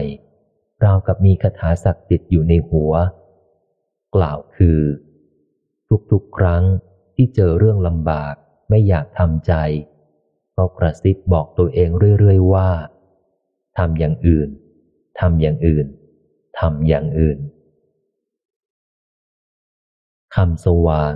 บางทีก็แค่เป็นคำตรงข้ามกับคำมืดเท่านั้นเอง เพียงฝึกคิดถึงคำสว่าง แทนที่คำมืดทุกครั้ง ตัวตนของคุณจะมีความเป็นที่รักได้รวดเร็วอย่างน่าประหลาดใจยิ่ง ภาพประกอบ คนหนึ่งบอกว่า วันนี้จะไปขอแบ่งความสุขมาจากหัวใจใครดีเนาะ อีกคนตอบว่า มาอีกแล้ว ขอทางทางวิญญาณ ช่องว่างระหว่างคน คือการไม่รู้ว่าอีกฝ่ายคิดอะไรอยู่ รู้สึกอย่างไรต่อกันอยู่ รักกับเกลียด เมตตากับพยาบาท เป็นกลางกับมีอคติ มีอิทธิพลยิ่งในการถมช่องว่างหรือไม่ก็ทางออกไปอีก ช่องว่างระหว่างคนไม่ได้เริ่มต้นจากการเกิดกับพ่อแม่คนละคู่ แต่นับเริ่มจากการทำกรรมมาคนละทาง กรรมบนเส้นทางหนึ่ง อาจทำให้คนหนึ่งรู้สึกเหมือนอยู่บนดวงดาว แต่กรรมบนอีกเส้นทางหนึ่ง อาจทำให้อีกคนรู้สึกเหมือนอยู่ใต้ดินดาน เวลาคุยต้องตะโกนมาจากคนละฝั่งโลก เห็นหน้ากันไม่ชัด ได้ยินกันไม่ถนัด พูดไม่รู้เรื่อง หรือเข้าใจกันผิดอยู่เรื่อย คนทำกรรมใกล้เคียงกัน อาจเดาวิธีคิดกันได้ แม้เพิ่งพูดคุยกันครั้งแรกแค่สองสาคำในเรื่องที่เข้าใจตรงกัน รู้สึกเข้ากัน สายตากลมกลืนกัน แต่ที่จะเข้าใจความรู้สึกนึกคิดของคนที่มีกรรมต่างกัน คุณอาจต้องพูดคุยกันหลายร้อยครั้ง หลายหมื่นคำกว่าจะมองเห็นสิ่งที่อีกฝ่ายมอง หรือรับทราบความรู้สึกที่อีกฝ่ายมี คนที่มีความรักความเมตตาและความเป็นกลาง ลักษณะจิตจะเปิดกว้าง พร้อมเห็นใจอีกฝ่าย คือรับทราบว่าอีกฝ่ายรู้สึกเป็นทุกข์หรือเป็นสุข ใจเย็นพอจะฟังคำพูดต่างมุมมอง กระทั่งล่วงรู้ในที่สุดว่า เบื้องหลังคำพูดคือวิธีคิดแบบไหน และเมื่อล่วงรู้เหตุผลต้นปลายกระจ่างแล้ว ก็จะไม่อยากถือสาหาความกับเหตุผลที่ไม่มีทางเหมือนกัน กับทั้งเห็นทางออกอันเหลือน้อยที่พอจะเดินไปด้วยกันได้ ส่วนคนที่มีความเกลียด ความพยาบาท และความมีอคติ ลักษณะจิตจะปิดแคบ พร้อมแค่เอาแต่ใจฝ่ายตน คือเห็นแต่ว่าฝ่ายตนเป็นทุกข์ หรือเป็นสุขแค่ไหน เอาความคิดตนเป็นที่ตั้ง จนสำคัญว่าอีกฝ่ายคิดไม่เป็น กับทั้งไม่รู้สึกว่าตัวเองฟังไม่เป็นหรือสาหาความแม้กับเรื่องไม่เป็นเรื่อง รวมทั้งอยากได้ทางออกที่ไม่มีอยู่ และไม่มีใครเดินได้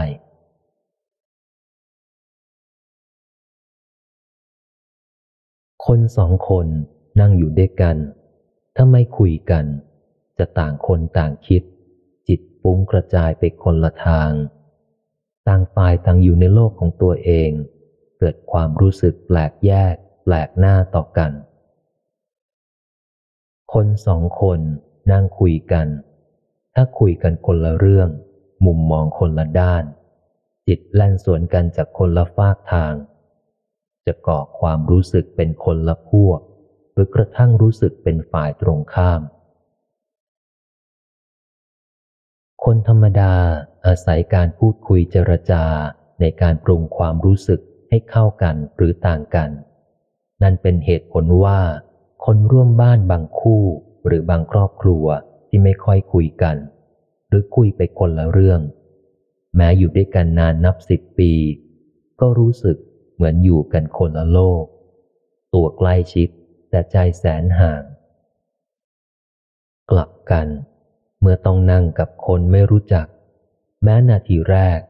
รู้สึกถึงช่องว่างที่ขั้นกลางระหว่างคุณกับเขา แต่นาทีต่อมาอาจรู้สึกเหมือนช่องว่างถูกผมอย่างรวดเร็ว หรือคลื่นความแปลกแยก ถูกปรับให้เข้ากันได้อย่างกลมกลืน หลังจากพูดคุยทักทาย ชวนคุยเรื่องที่ต่างชอบใจแค่ไม่กี่คำคนเราจะอยู่ร่วมกันโดยดี คบกันได้ยั่งยืน ต้องมีศรัทธาในทางเดียวกันเป็นตัวตั้ง เมื่อศรัทธาทางดีสายเดียวกัน ก็ย่อมยินดีชักชวนพูดคุยเรื่องดี ๆ ไปด้วยกัน โดยไม่เห็นอีกฝ่ายเป็นตัวตลก ยิ่งถ้าหากมีศีล มีน้ำใจ มีสติปัญญาคิดอ่านทันทันกัน ฐานความรู้สึกก็จะยิ่งกลมกลืนใกล้กันแล้วเข้ากันได้อย่างยิ่ง เป็นสุขยิ่ง ที่คุณจะร่วมมือกับใครในการปลูกศรัทธา รักษาศีล รินน้ำใจ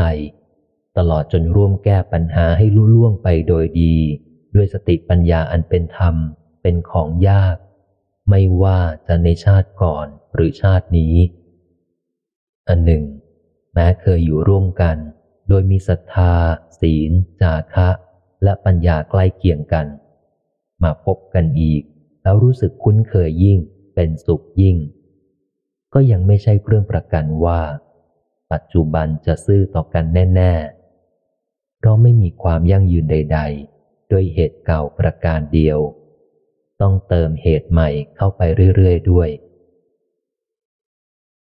ความรู้สึกระหว่างมนุษย์ต่อมนุษย์ เป็นของเปลี่ยนได้เรื่อยๆ ตามเหตุปัจจัย นั่นแหละ กฎกติกาอันเป็นธรรมที่สุด หน้าตาไม่ใช่โอกาสทางความรัก แต่เป็นโอกาสทางความหลง เพราะหน้าตาเหมือนแม่เหล็ก ดึงดูดใจให้ติด แต่ไม่ได้ประกันว่าที่ติดนั้นเป็นการเสพติดสุข หรือว่าเป็นการเสพติดทุกข์กันแน่ นิสัยใจคอก็ไม่ใช่โอกาสทางความรัก แต่เป็นโอกาสทางความสุข เพราะนิสัยใจคอไม่ใช่แม่เหล็กที่ดึงดูดได้ทันที ต้องใช้เวลาในการเห็นน้ำใจและวิธีคิดกันนานๆ จึงจะรู้ว่าคนคนหนึ่งเหมือนบ้านอบอุ่นหรือคุกอันตราย ความมีแก่ใจเกื้อกูลกันและกัน คือโอกาสทางความรัก พระพุทธเจ้าตรัสว่า ต่อให้อดีตเคยอยู่ร่วมกันฉันสามีพัญญา แต่ถ้าไม่เกื้อกูลกันและกันในชีวิตนี้ ความรักก็เกิดขึ้นไม่ได้ แล้วถึงแม้รัก แต่กลับไม่ซื่อต่อกัน ความรักก็อยู่ไม่ได้นาน ความรู้สึกอ่อนหวานและอยากอยู่ด้วยกันนานๆ เกิดขึ้นจากการร่วมมือกัน ไม่ใช่การพยายามตบมืออยู่ข้างเดียว ด้วยเหตุนี้ ความรักฉันหญิงชายจึงไม่ใช่ธรรมชาติสาธารณะ เป็นเรื่องเฉพาะคู่ เฉพาะตัว กะเกณฑ์เอาอย่างใจไม่ได้ เกิดขึ้นได้ยาก พบยาก และรักษาให้อยู่ยืนตลอดรอดฝั่งได้ยาก ภาพประกอบ ผู้หญิงคนหนึ่งร้องขึ้นว่า ฉันสวยกว่าชัดๆทำไมไม่ใช่ฉัน ที่เขาเลือก ตอบว่า เพราะเขาเลือกความสุขทางใจ ไม่ใช่ความตื่นตะลึงทางตา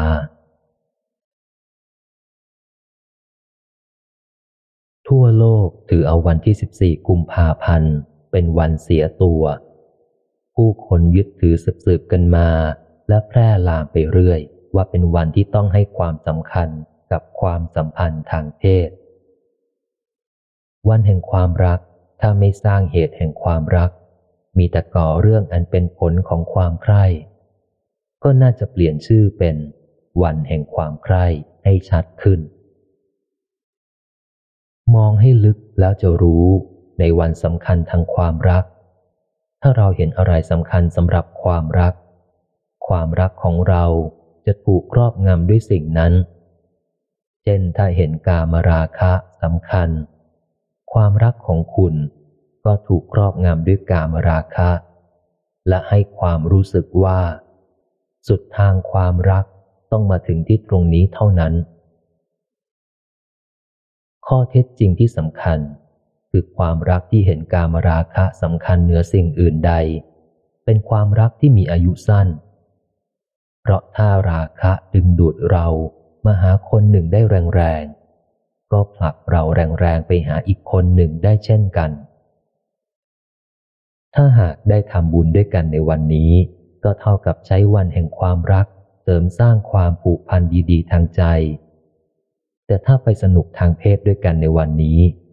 ก็เท่ากับใช้วันแห่งความรัก ไปสร้างความผูกพันผิวๆทางกาย แค่นั้น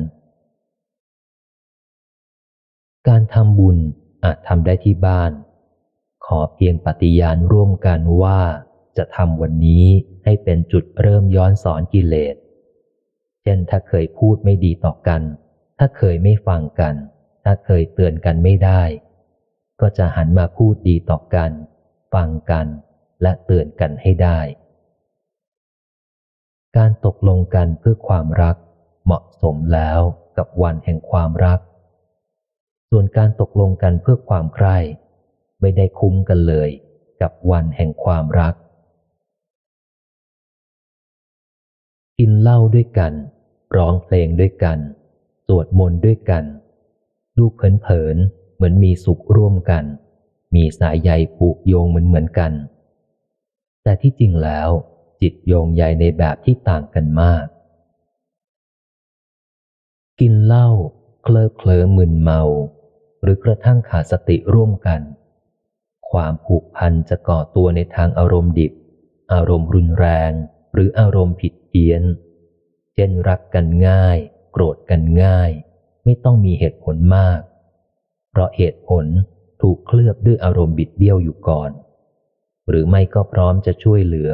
พร้อมจะโกงกันเอง เพราะน้ำใจผสมอยู่ด้วยน้ำเมาเอาแน่ไม่ได้ ร้องเพลง ผสานเสียง รื่นเริงใจ หรือกระทั่งเกิดพลังชีวิตอันสดใสร่วมกัน ความผูกพันจะก่อตัวในทางอารมณ์สุขสันต์อารมณ์ฝัน อารมณ์สามัคคีปรองดอง เช่นพร้อมจะยินดีร่วมด้วยเมื่ออีกฝ่ายเป็นสุข เพราะความสุขที่เคยมีร่วมกัน เป็นฐานหนุนให้เกิดอารมณ์ร่วมไปด้วย แต่ขณะเดียวกันก็ยังอาจพลิกผันเป็นน้อยใจได้ เพราะเมื่อต้องเป็นฝ่ายแสดงความยินดี ไม่ได้มีส่วนร่วมสุขนานเข้า ก็เหมือนถูกทิ้งให้เงียบเหงาหรือเป็นทุกข์อยู่ฝ่ายเดียว สวดมนต์ร่วมบรรยากาศศักดิ์สิทธิ์ช่วยกันถักทอกระแสเสียงสนอโสดปลุกสติ เหนี่ยวนำกันละกันให้เกิดมโนภาพ ความพาสุข ความผูกพันจะก่อตัวในทางอารมณ์สุขสงบ อารมณ์เย็นรื่น อารมณ์สบายอย่างมีสติ เช่นพร้อมจะทำกิจอันยังความสว่างทางจิตร่วมกัน จิตใจกันก็พร้อมจะกลับฟื้นคืนสติได้เร็ว เพราะเคยช่วยกันปลูกสติฝากไว้ในกันและกันมาก่อน หรือพร้อมที่จะเกื้อกูลให้เกิดรูปชีวิตที่เจริญรุ่งเรือง เพราะเคยยังจิตของกันและกันให้รุ่งเรืองไว้ก่อน ในความเป็นจริง สิ่งที่มนุษย์ทำร่วมกัน สร้างสายใยผูกพัน มีความสลับซับซ้อน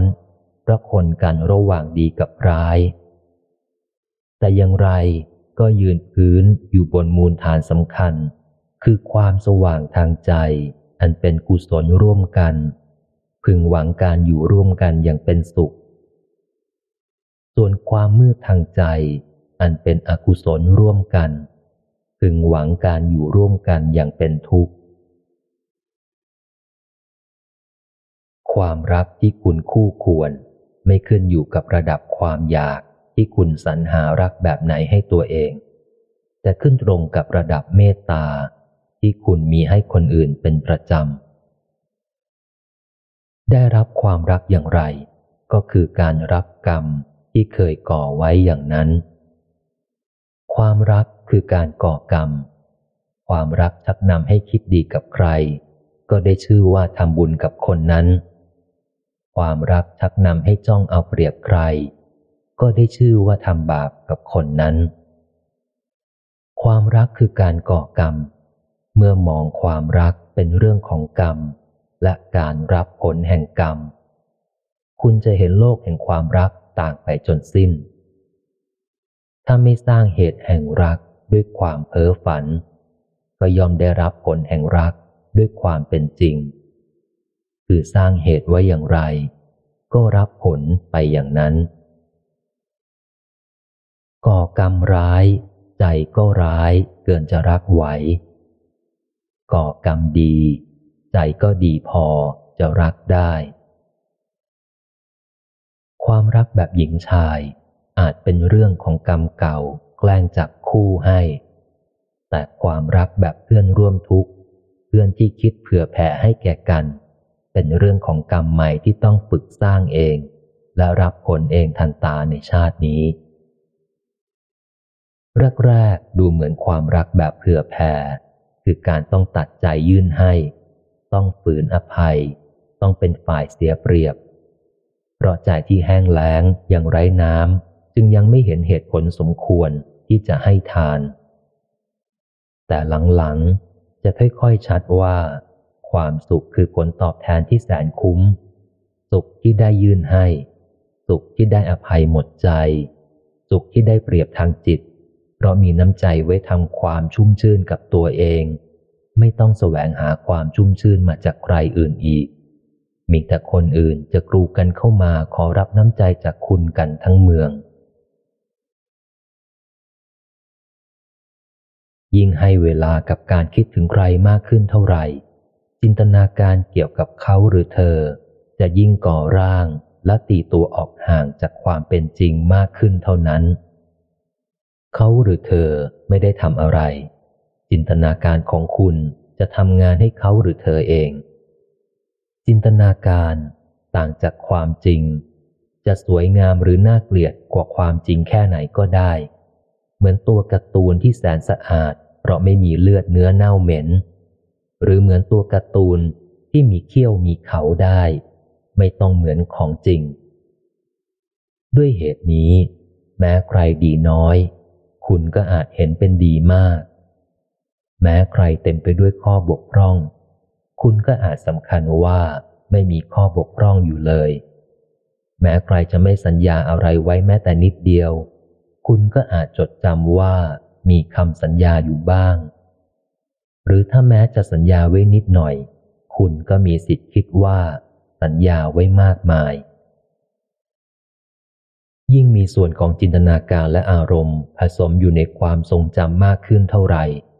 ความทรงจำจะยิ่งผิดเพี้ยนไปมากขึ้นเท่านั้น การระลึกถึงความจริง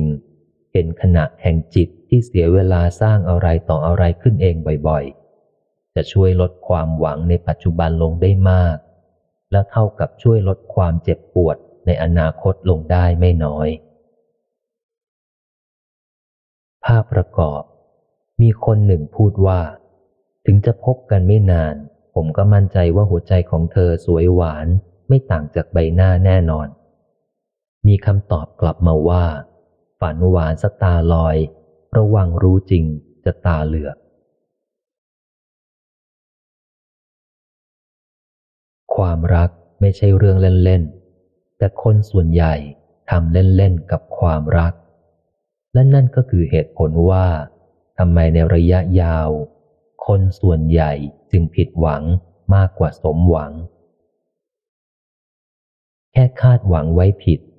ก็มีสิทธิ์ตั้งต้นพลาด เพราะเชื้อความทรมานไว้แต่แรกแล้ว ความรักแบบชายหญิงคือการเติมเต็มความรู้สึกที่ขาดหาย ถ้าคาดหวังให้เขาหรือเธอมาเติมความรู้สึกของคุณ แต่ไม่คาดหมายว่าคุณจะต้องทำหน้าที่เติมความรู้สึกกลับคืนให้เขาหรือเธอบ้าง แนวโน้มคือ จะไม่มีความรู้สึกของใคร ถูกเติมได้เต็มจริงเลยสักคน มีแต่ความเอาแต่ได้ของฝ่ายใดฝ่ายหนึ่ง หรือทั้งสองฝ่าย ความรักแบบชายหญิง คือการเอาคนแปลกหน้ามาทำความคุ้นเคย ไม่ใช่แค่พบหน้ากันบ่อยๆ ให้หายแปลก ถ้าคาดหวังว่าคนที่ใช่ คือคนที่คุณทำอะไรก็ได้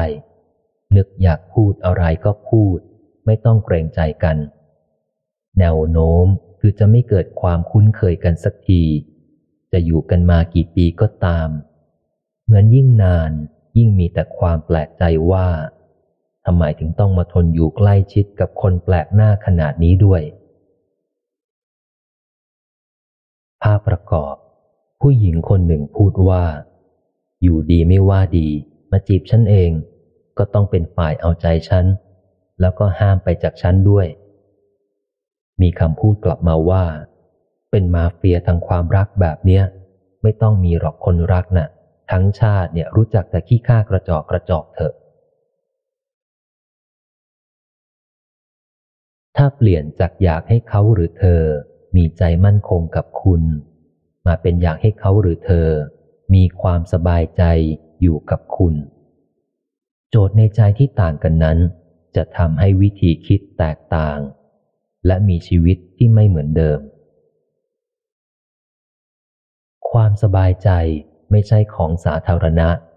แต่ที่จริงมีไม่กี่คนในโลกที่สามารถเข้าถึงความสบายใจได้เป็นปกติ คนส่วนใหญ่เห็นแก่ได้ อยากเอาเข้าตัวก่อน จึงไม่สบายใจ กังวลว่าจะไม่ได้ จะไม่มี จะไม่ดี จะไม่เท่า ฉะนั้น ถ้าคุณเป็นหนึ่งในชนหมู่น้อย ที่ไม่เอาแต่คิดเข้าตัว หรือสามารถเห็นอกเห็นใจคนอื่นก่อน แล้วค่อยเห็นใจตัวเองแคร์คนแคร์โลก ก็ต้องมีสภาพจิตที่เป็นตรงข้าม คือสบายใจไร้กังวล มีก็ดีไม่มีก็ได้ รวมทั้งคร้านที่จะเทียบเขาเทียบเรา ใครเหนือใครด้อย ใครได้เปรียบ ใครเสียเปรียบ คุณจะไม่ให้ความสำคัญเท่าเก่า เพราะเข้าใจแล้วว่า เหล่านั้นไม่ใช่ส่วนประกอบของความสบายใจ แต่เป็นมูลรากของความวิตกกังวล และความเคร่งเครียดทั้งมวลต่างหาก ถ้าวิธีคิดวิธีมองโลกรอบด้านของคุณ พาคุณเข้าถึงความเป็นผู้ให้ความสบายใจ กระแสจิตของคุณจะปลอดโปร่งหน้าอยู่ใกล้ายตาของคุณจะอ่อนโยนหน้าศพ น้ำเสียงและถ้อยคำของคุณจะรื่นหู สัมผัสจากฝ่ามือ แม้แต่แผ่วก็ถ่ายทอดความอบอุ่นได้มาก การปรากฏตัวจะเหมือนการมาของแสงสว่าง ทั้งชีวิตเป็นแม่เหล็กดึงดูดให้เขาหรือเธออยู่กับคุณไปเอง แต่ถ้าวิธีคิดวิธีมองโลกรอบตัวของคุณ ขังคุณไว้กับความเป็นคนทั่วไป ที่อยากได้ แต่ไม่อยากให้ อยากใช้ แต่ไม่อยากช่วย อยากเรียกร้อง แต่ไม่อยากสนองตอบ อยากเป็นเจ้าของชีวิตคนอื่น แต่ไม่อยากเสียอิสรภาพส่วนตัว อยากเอาคำมั่นสัญญา แต่ไม่อยากสร้างกำลังใจให้ใครรักษา จิตใจของคุณจะแน่นทึบและปั่นป่วน สายตาของคุณจะเย็นชาหน้าเมิน น้ำเสียงและถ้อยคำของคุณจะแสลงหู สัมผัสจากฝ่ามือ แม้จับหลวมหลวมก็เหมือนโซ่ตรวนแน่นเหนียว การปรากฏตัวจะเหมือนการมาของความมืด ทั้งชีวิตเป็นลมร้อนเป่าไกลต่อใครให้กระเด็นออกไปหมด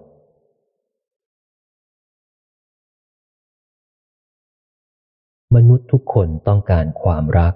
และอยากอยู่ในโลกของความรัก แต่น่าเสียดายที่ความรักไม่ใช่ธรรมชาติของมนุษย์ เพราะมนุษย์มีแนวโน้มที่จะเกลียดง่ายกว่ารัก ใจอันปลอดโปร่งเป็นสุขด้วยวิธีคิดดีๆ วิธีมองดีๆ เท่านั้น ที่รู้สึกดีพอจะเกิดแนวโน้มให้รักมากกว่าเกลียด พูดให้เกลียดกันนั้นง่าย แต่พูดให้รักกันนั้นยาก แค่ใส่ความอะไรเช่น เขาด่าเธอนะ่ะ เท่าเนี้ยความเกลียดก็เกิดง่ายหายยากแล้ว ในทางกลับกัน แม้มาเล่าว่า เขาชมเธอนะ ก็ไม่ได้ประกันว่าฟังด้วยความปลื้มเสร็จแล้วจะนึกรักนึกเอ็นดูกัน นอกจากนั้น สายตาคนเราก็เห็นข้อบกพร่องของคนอื่นง่าย หมายความว่า ถ้าขัดหูขัดตา ก็พร้อมจะหมั่นไส้ พร้อมจะรู้สึกไม่ถูกชะตา หรือพร้อมจะระแวงแคลงใจกัน คล้ายมีม่านดำกั้นกลางไว้ ไม่ให้เห็นกันดีๆ ยังไม่หมด คนอื่นทำเรื่องขัดอกขัดใจเรานั้นง่ายนิดเดียว เขาแทบไม่ต้องทำอะไรเลยด้วยซ้ำแค่เราคาดหวังให้ใครเป็นแบบไหน แล้วเขาไม่เป็นแบบที่เราคาดหวัง อารมณ์ขัดเคือง หรือกระทั่งนึกชิงชัง ก็เกิดขึ้นในเราได้แล้ว โดยที่เขาอาจไม่รู้ตัว ที่ยิ่งแย่คือ อารมณ์ขัดเคืองหนักๆเพียงวูบเดียว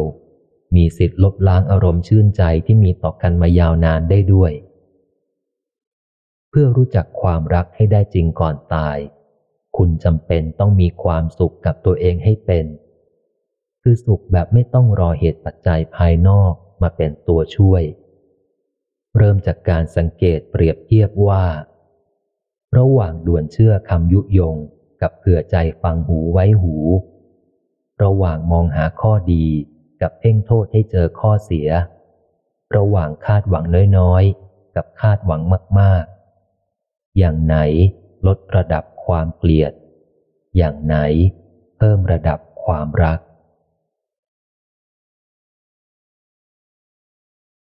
ไม่มีใครงัดข้อกับความรัก ไม่มีใครอยากจับมือกับความเกลียด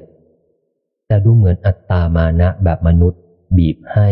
ไม่อาจหยุดจับมือกับความเกลียด และงัดข้อกับความรักต่อไป คล้ายเห็นเป็นเรื่องสนุก วันไหนเบื่อการงัดข้อ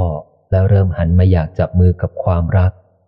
วันนั้นอัตตามานะต้องถดถอย วันไหนเบื่อการจับมือ แล้วเริ่มหันมาอยากงัดข้อกับความเกลียด วันนั้น ความอยากเอาแต่ใจต้องลดลง วันไหนเริ่มคิดเรื่องได้เปรียบเสียเปรียบ วันนั้นเริ่มงัดข้อกันแล้ว วันไหนเริ่มโทษว่าใครถูกใครผิด วันนั้นเริ่มจับมือกับความเกลียดแล้ว วันไหนพยายามกะเกณฑ์ให้เป็นอย่างนั้นอย่างนี้ วันนั้นเริ่มงัดข้อกันแล้ว วันไหนพยายามเปลี่ยนแปลงอีกฝ่ายด้วยคำด่า วันนั้นเริ่มจับมือกับความเกลียดแล้ว ความเบื่อหน่ายอารมณ์ด้านมืดในตนเกิดขึ้นกับทุกคน เสียดายไม่ใช่ทุกคนที่เห็นโทษของอัตตามานะอันทึบหนัก จึงไม่ใช่ทุกคนที่ยอมลดอัตตามานะ ส่วนใหญ่เลือกเข้าข้างอัตตามานะต่อไปอย่างมั่นคง ความอยากอารมณ์ดีมีใจสุขสบาย เกิดขึ้นกับทุกคน เสียดายไม่ใช่ทุกคน ที่เห็นโทษของโทสะอันเร่าร้อน จึงไม่ใช่ทุกคนที่ยอมลดโทสะส่วนใหญ่เลือกเป็นลูกสมุนโทสะไปจนตาย ภาพประกอบ ผู้หญิงคนหนึ่งพูดว่า เกิดมาไม่เคยเกลียดใครเท่ากับคนที่ฉันรัก และอยากอยู่ด้วยตลอดไปคนนี้เลย มีคำกลับมาว่า อยู่ด้วยกันมากกว่าคนอื่น งัดข้อกันมากกว่าคนอื่น จะไม่ให้เกลียดมากกว่าคนอื่นได้ไง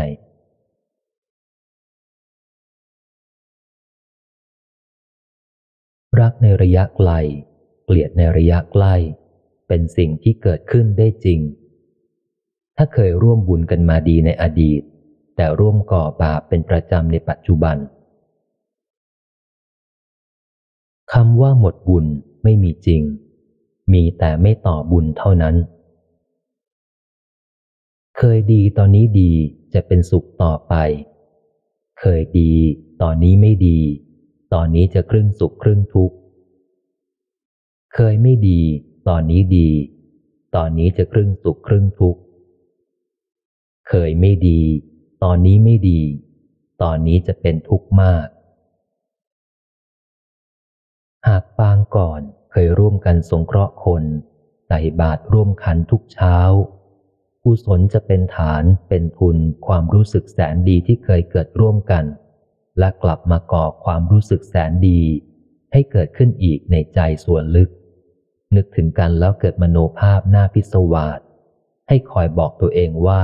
รักมาก แม้ตัวอยู่ห่าง ใจก็คอยคิดถึง และเหมือนจับต้องได้ ใกล้ชิดกันได้ แต่ถ้าชีวิตนี้ต่างฝ่ายต่างเพราะนิสัยก้าวร้าวเห็นแก่ตัว ไม่อยากเอาใจใส่คนอื่น เอาความคิดตัวเองเป็นใหญ่ พอเจอกันก็มีแนวโน้มจะทะเลาะเบาแวงได้ทุกเรื่อง อกุศล จึงเป็นหน้าเป็นตา เป็นน้ำเสียง เป็นความรู้สึกรังเกียจอยู่ในใจตื้นๆ ทันทีที่พบหน้าพบตาได้ยินเสียง ถึงแม้ตัวจะอยู่ใกล้ แต่ใจเหมือนอยากออกห่างราวกับคนแปลกหน้า ด้วยเหตุนี้พระพุทธเจ้าจึงตรัสว่า ความรักจะเกิดขึ้นได้ ต้องประกอบด้วยเหตุสองประการ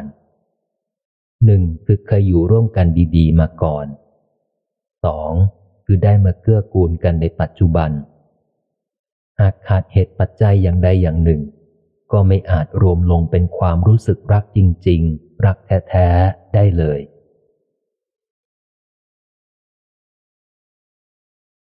บางคนโกรธแล้วน่ารัก เพราะใจมีรักมากกว่าโกรธ บางคนโกรธแล้วน่าเกลียด เพราะใจโกรธง่าย และเกลียดนาน ทุกความใกล้ชิดมีการสั่งสมความอัดอั้น ถึงจุดหนึ่ง ถ้าเผลอโพล่งด้วยโทสะแรงอัดที่สั่งสมมานับว่าเป็นระเบิดเวลาเพื่อรอการทำลายล้าง แต่ถ้าระบายออกมาด้วยสติ แรงอัดที่สั่งสมมา นับว่าเป็นแบบฝึกหัดสำหรับพัฒนาตน เมื่ออยู่ใกล้ใครนานๆ อย่างไรก็ต้องมีเรื่องให้ขัดใจหลายครั้ง แต่ละครั้งมักมีเสียงในหัวที่พูดไม่หมดตกค้างอยู่ และกลายเป็นพลังลบ เก็บอัดไว้ในใจ ในที่สุดก็ต้องถึงเวลาระเบิดออกมาเป็นความโกรธ บางคนโกรธแล้วน่ารัก เพราะฐานเมตตาสว่างใส ตกแต่งให้ดูอ่อนโยนมากกว่ากระด้าง มีประกายความรักมากกว่าความเกลียด กระจายความเย็นมากกว่าความร้อน จึงให้ความรู้สึกเหมือนไม่ได้โกรธจริง หน้าตาแค่แตกต่างไปทางแรงไปเดียวเดียว ยังน่าเข้าใจ ยังน่าเอ็นดู ยังน่าใกล้ชิดอยู่ บางคนโกรธแล้วน่าเกลียด เพราะฐานพยาบาทดั้งเดิมอันมืดทึบ ตกแต่งให้ดูกระด้างมากกว่าอ่อนโยน แผ่รังสีความเกลียดมากกว่าความรัก ขับดันไอร้อนมากกว่าไอเย็น จึงให้ความรู้สึกพลุ่งพล่านคล้ายจะฆ่าแกงกัน หน้าตาบูดเบี้ยวเราก็ไม่ใช่มนุษย์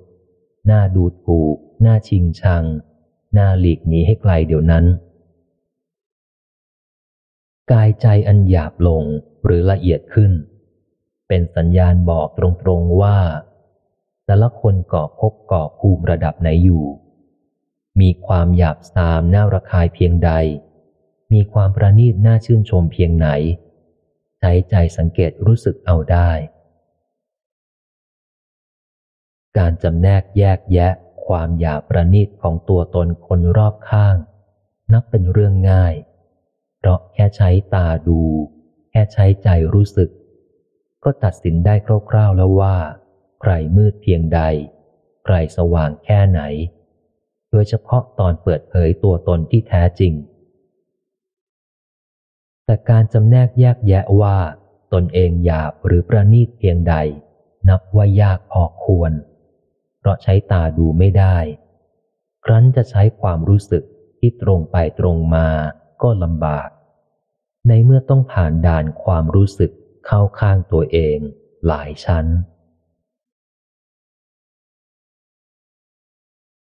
ความรักและความเกลียดทำให้คนตาบอดได้เท่ากัน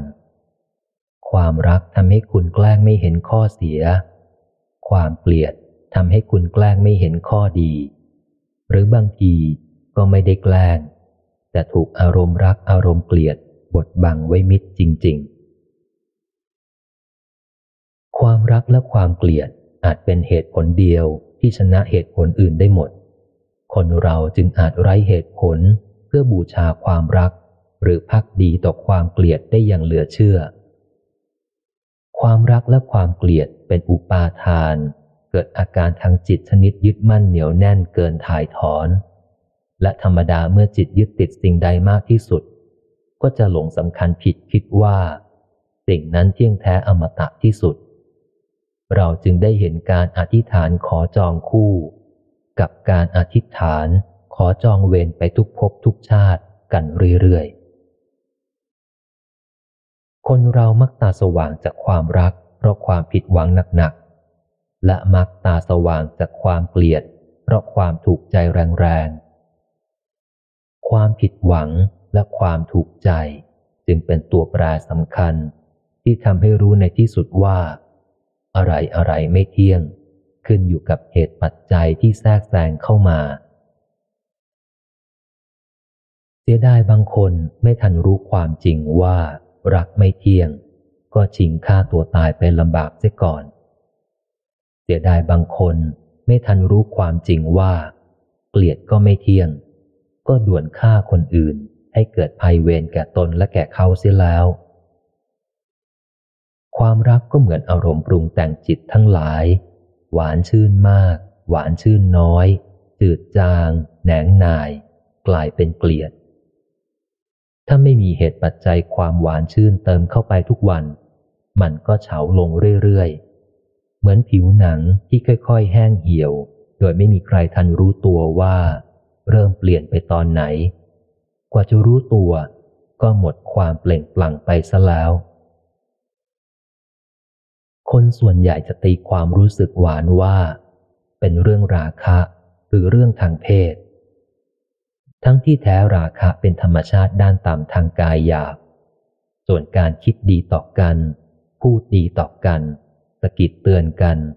ในเชิงที่จะพัฒนาจิตวิญญาณ และเอากันและกันออกมาจากหลุมดำของกิเลสนานา นั่นต่างหาก คือธรรมชาติทางใจอันประณีตที่ให้ความหวานนาน หวานจริง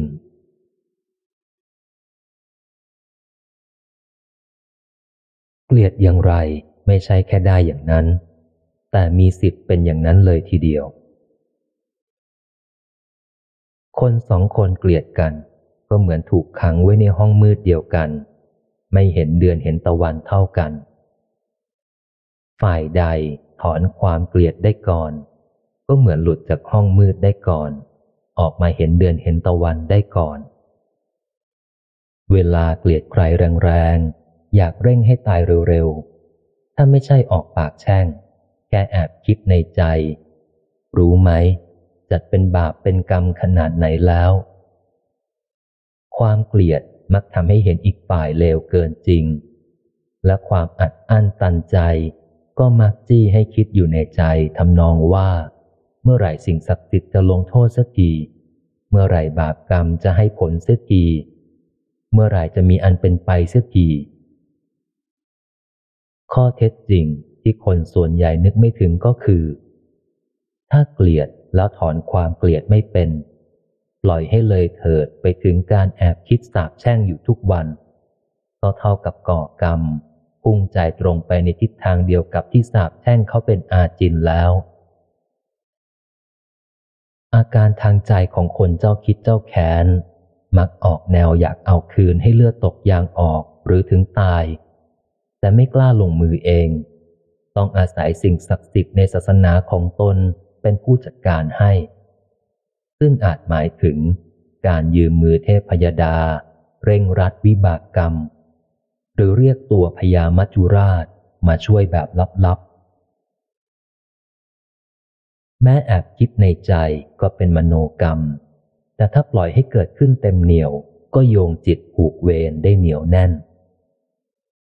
ความอยากแก้แค้นเอาคืนแบบตาต่อตา ฟันต่อฟัน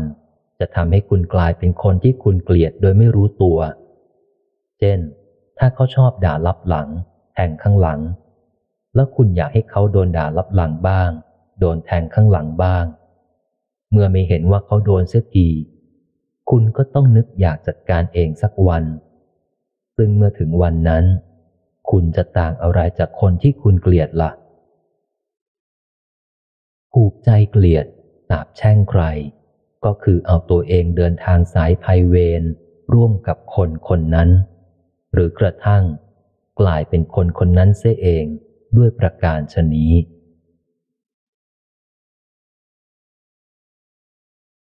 ผู้ถอนความเกลียดได้ คือผู้ที่ออกจากความมืดอันน่าทรมาน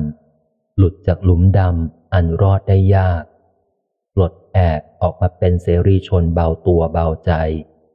ถอนพิษร้ายอันเสียใจอยู่ในปัจจุบัน ปิดเส้นทางหลักไปสู่อบายในอนาคตบำเพ็ญบุญใหม่ไว้เป็นที่พึ่งแก่ตนเอง รู้จักรักแท้ออกมาจากใจที่ไร้ความเกลียดชัง แค่เห็นโทษของความเกลียด ใจก็ถอนออกจากความเกลียดแล้ว แต่พระคนส่วนใหญ่เห็นเป็นความชอบธรรมที่จะเกลียด ไม่เห็นโทษของความเกลียด จึงฝังใจเชื่อว่า ความเกลียดถอนไม่ได้ ข้อผิดพลาดที่ทำให้ความพยายามในการถอนความเกลียดล้มเหลวมีอยู่มาก เช่นท่องว่ามันยาก ท่องไว้จนเป็นการสะกดจิตตัวเองว่าทำไม่ได้ หรือเป็นไปไม่ได้ที่ใครจะทำ นอกจากนั้นยังหวังอุบายง่าย เมื่อใช้ความพยายามนิดหน่อยในวันเดียวแล้วไม่เห็นผล ก็จะหวนกลับไปท่องคาถาบทเดิม คือทำไม่ได้ เป็นไปไม่ได้ที่ใครจะทำทิศทางที่ถูกต้องในการถอนความเกลียด คือเห็นภาพรวมให้ชัดว่า ถ้าขาดความเต็มใจเกลียด ความเกลียด ก็ไม่มีที่ยืนในใจคุณ ฉะนั้น ถามตัวเองง่าย ๆว่า เต็มใจหรือไม่เต็มใจที่จะเกลียด ถ้ายังเต็มใจ ก็ไม่ต้องหาข้ออุบายวิธีใด ๆ เพราะที่ต้นทางคุณตัดสินใจเข้าถ้ำไม่ใช่ออกจากถ้ำอยู่แล้ว นอกจากนั้น คุณควรเห็นให้ชัดณขณะแห่งความเกลียดว่า เป็นโรคทางใจ เมื่อใดรู้ตัวว่าเกิดความเกลียด ให้ท่องไว้ว่า เรากำลังป่วย เรากำลังป่วย เรากำลังป่วย ลองท่องซ้ำๆไม่นาน คุณจะเห็นเหมือนเป็นคาถาศักดิ์สิทธิ์เพราะสะกิดให้จิตฉุกคิด จิตเห็นตัวเองมอมแมม แล้วที่สุดส่งผลให้จิตฉลาดขึ้น เหมือนอยู่ๆก็ตาสว่าง เห็นขึ้นมาเองว่า แค่เลิกเต็มใจเกลียด ความเกลียดก็หายไปไหนไม่รู้แล้ว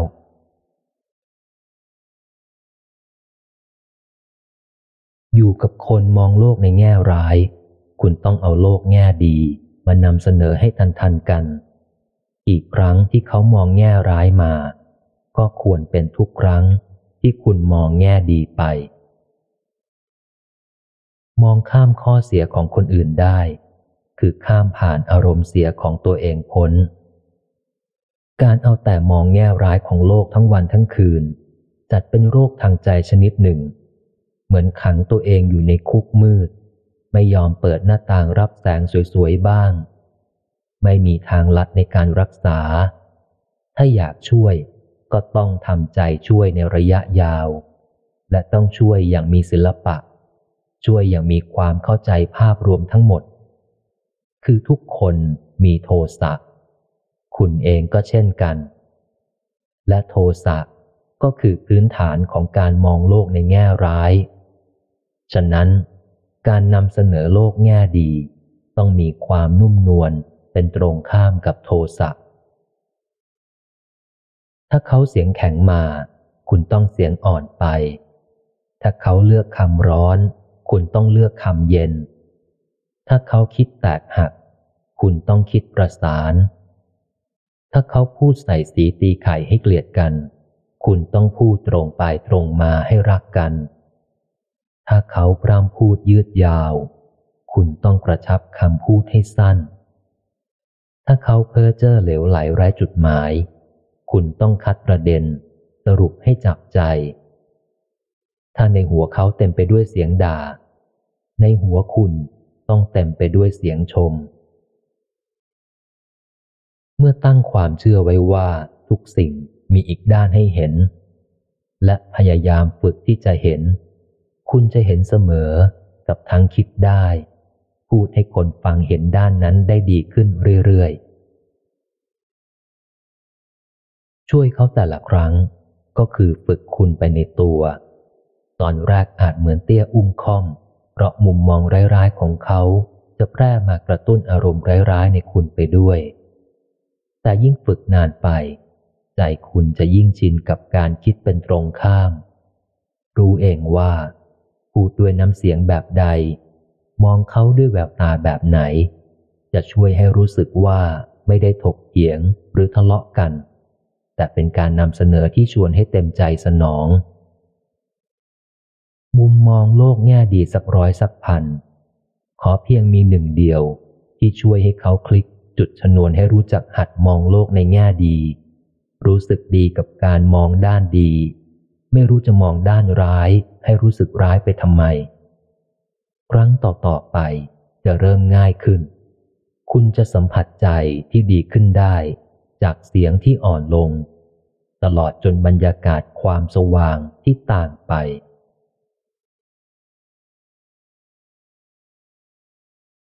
กับบางคนทำไมพูดแล้วเข้าใจไม่ตรงกันอยู่เรื่อย หูได้ยินเสียงพูดได้หมด ปัญหาคือ ใจจะรับฟังเฉพาะคำที่โดน และจดจำเฉพาะคำที่อยากได้ยิน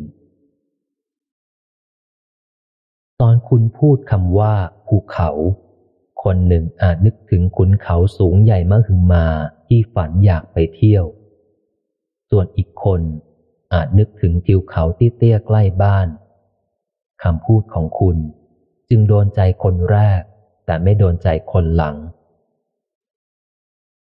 ตอนคุณพูดถึงคนดี คนหนึ่งอาจนึกถึงเศรษฐีที่แจกเงินฟรี ส่วนอีกคนนึกถึงครูที่แจกความรู้ฟรี ถ้าคุณเอ่ยนามของคนดีที่แจกเงินคำพูดของคุณจะเป็นที่จดจำสำหรับคนแรก ขณะที่คนหลังมีสิทธิ์นึกไม่ออกบอกไม่ถูก แต่ละคนสั่งสมกรรมและประสบการณ์ต่างกัน อย่าแปลกใจ หากคุณพูดเรื่องสีขาว และบางคนนึกว่าพูดเรื่องสีฟ้า ขณะที่อีกคนนึกว่าพูดเรื่องสีน้ำตาล เพราะโลกของบางคนเต็มไปด้วยสีฟ้า ขณะที่โลกของอีกคน เต็มไปด้วยสีน้ำตาล ผู้คนต่างอยู่ในโลกส่วนตัวของตน อันสร้างขึ้นจากกองภูเขาแห่งกรรมหลายกอง ไม่มีโลกของใครดีที่สุดในสายตาของคนในโลกอื่น ผู้เห็นความจริงนี้จะไม่เป็นทุกข์กับการพยายามเปลี่ยนโลกทุกใบ ให้กลายเป็นโลกใบเดียวกัน โดยเฉพาะอย่างยิ่งให้เป็นโลกใบเดียวกับคุณ ภาพประกอบ เป็นรูปของชายที่กลับหัวอยู่ แล้วพูดว่า เรื่องแค่เนี้ยทำไมคุยกันไม่เคยรู้เรื่องสักทีนะ มีคำตอบว่า อาจจะกำลังมองต่างมุมกันอยู่มั้ง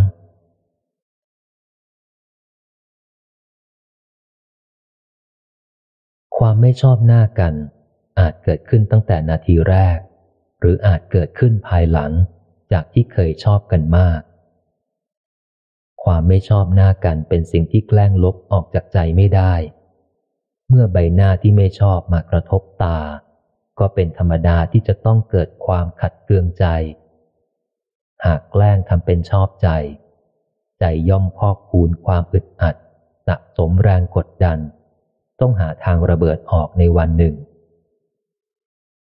เพื่อจะล้างความไม่ชอบหน้าออกจากใจโดยไม่ต้องฝืน คุณต้องมีความสุข จากความศรัทธาในธรรม แล้วต่อยอดศรัทธาด้วยการทำกิจกรรมทางจิต เช่นฝึกให้ทานด้วยเป้าหมายทำลายความตรณี ฝึกรักษาศีลด้วยเป้าหมายสลายความสกปรก ตลอดจนฝึกสวดมนต์โดยมีเป้าหมายถวายเสียงบูชา แต่สิ่งศักดิ์สิทธิ์ที่สูงส่งเกินความเกลียด ใจที่ไม่หวง ใจที่สะอาด ใจที่เปล่งประกายศรัทธา เป็นใจที่พร้อมจะมีความสุข พร้อมจะแผ่ผายกระจายไกลให้คนไม่เลือกหน้า และความอยากเผื่อแผ่กระแสสุขนั่นเอง คือการแผ่เมตตา เมตตาเป็นสิ่งที่ลบล้างความไม่ชอบหน้าออกจากใจได้จริง โดยไม่ต้องฝืนแกล้ง ไม่ต้องสะสมความกดดันใด ๆ เพราะภายใน มีแต่ความว่างจากไอร้อนและม่านดำแห่งโทสะ แล้วจะเอาความขัดแย้งฝืดฝืนมาแต่ไหนเล่า ภาพประกอบ ตอนเกลียดใครเนี่ยทำไมดูชอบรู้สึกเหมือนเขางอกนะ มีคำตอบกลับมาว่า ก็อารมณ์เกลียดนะ่ะมันตัวสร้างจิตปีศาจไง เกลียดจริงจังแค่ไหน ก็ยิ่งเกิดรูปปีศาจให้รู้สึกจริงจังแค่นั้น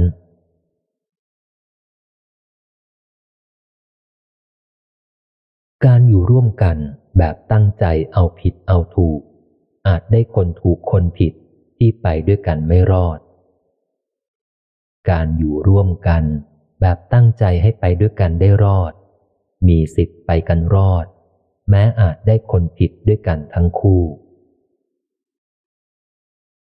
ธรรมชาติออกแบบให้เราเห็นคนตรงหน้าอย่างชัดเจน แต่ไม่ให้เห็นไม่ให้ได้ยิน ไม่ให้ได้สัมผัสว่า ณอารมณ์หนึ่งหนึ่งตนเองหน้าตาเป็นอย่างไร น้ำเสียงเป็นอย่างไรท่วงทีกิริยาเป็นอย่างไร ณอารมณ์หนึ่งหนึ่งแรงดันทางอารมณ์ ขับให้เกิดความรู้สึกว่าทำสิ่งที่น่าทำแล้ว พูดสิ่งที่น่าพูดแล้ว ไม่เห็นผิดอะไร แล้วณอารมณ์หนึ่งหนึ่งเมฆหมอกทางอารมณ์ ก็อาจปิดกั้นความเห็นอกเห็นใจ เหลือแต่ความอยากเอาแพ้เอาชนะ เมื่อมองภาพรวมทั้งหมดออก เมื่อตั้งใจไว้ก่อนว่าจะเอาอะไร จะไปให้ถึงไหนในการอยู่ร่วมกัน ทิศทางจะชัดเจนสู่จุดหมายขึ้นฝั่ง แต่ถ้าไม่มองไว้ก่อน ไม่ตั้งใจไว้ก่อน ทิศทางมักแปรปรวนตามคลื่นลมทางอารมณ์ออกอ่าว ภาพประกอบ คนหนึ่งพูดว่า นี่แกล้งโง่หรือโง่จริงกันแน่ฮะ แค่เนี้ยแยกแยะไม่ได้หรือว่าใครผิดใครถูก มีคำตอบว่า อย่าไปร่วมมีส่วนผิดด้วยการด่าเขาซะเสียหาย ไม่ใช่วิธีหาคนผิดที่ฉลาดเลย การให้โอกาสคน ถ้ามากไปเรียกว่าใจอ่อน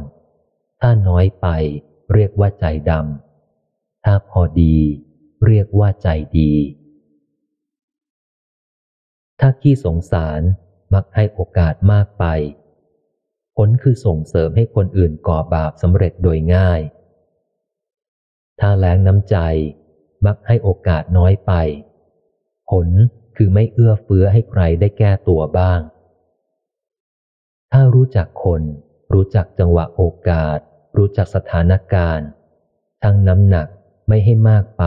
หรือน้อยไปได้ด้วยใจ ผลคือเป็นคนใจดีอย่างมีสติ มีเงื่อนไขในการเปิดโอกาส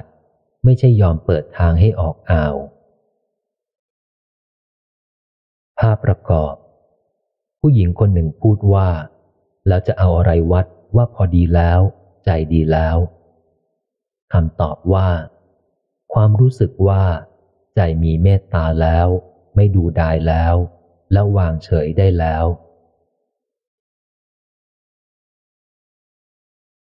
คนบางคนมามีตัวตนชัดเจนในชีวิตคุณครู่หนึ่ง แต่เมื่อหายตัวไป ก็กลายเป็นสิ่งจับต้องไม่ได้ หายไปเลย เหมือนฝันผ่านๆที่ไม่เคยมีจริงอยู่ในโลก ต่างจากคนบางคนเมื่อมีตัวตนชัดเจนในชีวิตคุณ แม้ว่าหายตัวไปแล้ว ก็เหมือนยังจับต้องได้ ไม่เคยหายไปไหน พ่อแม่ที่คุณเห็นหน้าเห็นหลังแวบไปแวบมาแล้วลาจาก เพื่อนที่คุยถูกคอที่พบกันในช่วงเวลาสั้นๆ แล้วแยกย้าย หรือใครที่ทำให้คุณฝันแรง แต่ไม่เคยตกลงเป็นคนรักกัน เมื่อลาแล้วก็ค่อยๆกลายเป็นเพียงความทรงจำที่พร่าเลือน ต้องเข็นนึก ถึงจะจำได้ว่า เคยมีตัวตนอยู่ในชีวิตคุณ แต่ถ้าเป็นพ่อแม่ที่อยู่ให้คุณเห็นหน้าตั้งแต่จำความได้ เพื่อนรู้ใจที่ลำบากร่วมกันมาเป็นเวลายาวนาน หรือคู่ครองที่อยู่กินกันจนทันเห็นผิวหนังกันและการแห้งเหี่ยว แม้ลาแล้วก็เหมือนยังอยู่ บางทีอาจชัดกว่าตอนยังไม่ลาด้วยซ้ำนึกถึงเมื่อใด เหมือนจับต้องได้เมื่อนนั้น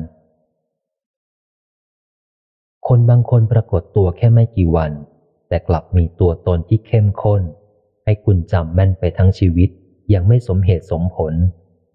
นั่นเป็นเครื่องสะท้อนระดับกรรมสัมพันธ์ที่เข้มข้นมาแต่เก่าก่อน เคยตายจากกัน แล้วกลับมาเจอกันแค่ประเดียวประดาว ก็รู้สึกผูกพันลึกซึ้งอย่างบอกไม่ถูกได้ คนบางคนปรากฏตัวชั่วชีวิต แต่กลับมีตัวตนที่เบาหวิว จนคุณแทบไม่เคยคิดถึงเลยอย่างน่าแปลกใจ นั่นเป็นเครื่องสะท้อนระดับกรรมสัมพันธ์ที่มีมาอย่างผิวเผิน ต่อให้ตายจากกัน แล้วกลับมาเจอกันอีกนานๆ ก็ไม่รู้สึกผูกพัน รอวันผ่านหายเหมือนสายลม การพบเจอและการจากพราก เป็นเพียงเงื่อนกระตุกให้ร้อยรัดแน่นเข้าแล้วคลายออก ความทรงจำและความลืมเลือน เป็นเพียงกลแห่งเกมกรรม ที่ไม่อนุญาตให้คุณค้นหาได้เจอว่าปมทางใจเกิดขึ้นอย่างไรทำไมต้องรักทำไมต้องแค้น แตกต่างจากคนอื่นขนาดนั้น ความไม่รู้ มักนำไปสู่ปฏิกิริยาลูกโซ่แห่งภัยเวรไม่รู้จบ ไม่ค่อยนำไปสู่สายใยแห่งรักแท้ชั่วนิรันดร์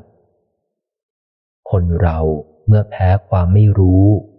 ก็ได้แต่ถามตัวเองอยู่ในหัวว่าทำไมทำไม และทำไม เหมือนเป็นมนต์สะกด ตอกย้ำตัวเองไม่ให้หาคนผิดได้เจอ เจอแต่การทำผิดซ้ำซากต่อกันไปเรื่อย ถ้าจากกันดีๆ เขาหรือเธอจะจำว่าที่หายไป คือสิ่งดีๆ วันหนึ่งจะคิดถึง หรืออยากหวนคิดกลับมาหาสิ่งดีๆ ในชีวิตเป็นธรรมดา ไม่ชีวิตนี้ก็ชีวิตหน้า แต่ถ้าสุดท้ายจากกันไม่ดี จบไม่สวย สิ่งที่จะเกิดขึ้นเป็นข้อผูกมัดตามธรรมชาติ คือสายโซ่แห่งภัยเวร แม้ความทรงจำในทางดียังคงอยู่ แต่ก็ไม่อาจรู้สึกดีได้จริงเลย ไม่มีใครจำนิยามของความรักได้เพราะผู้คนพากันให้นิยามไว้มากเกินไป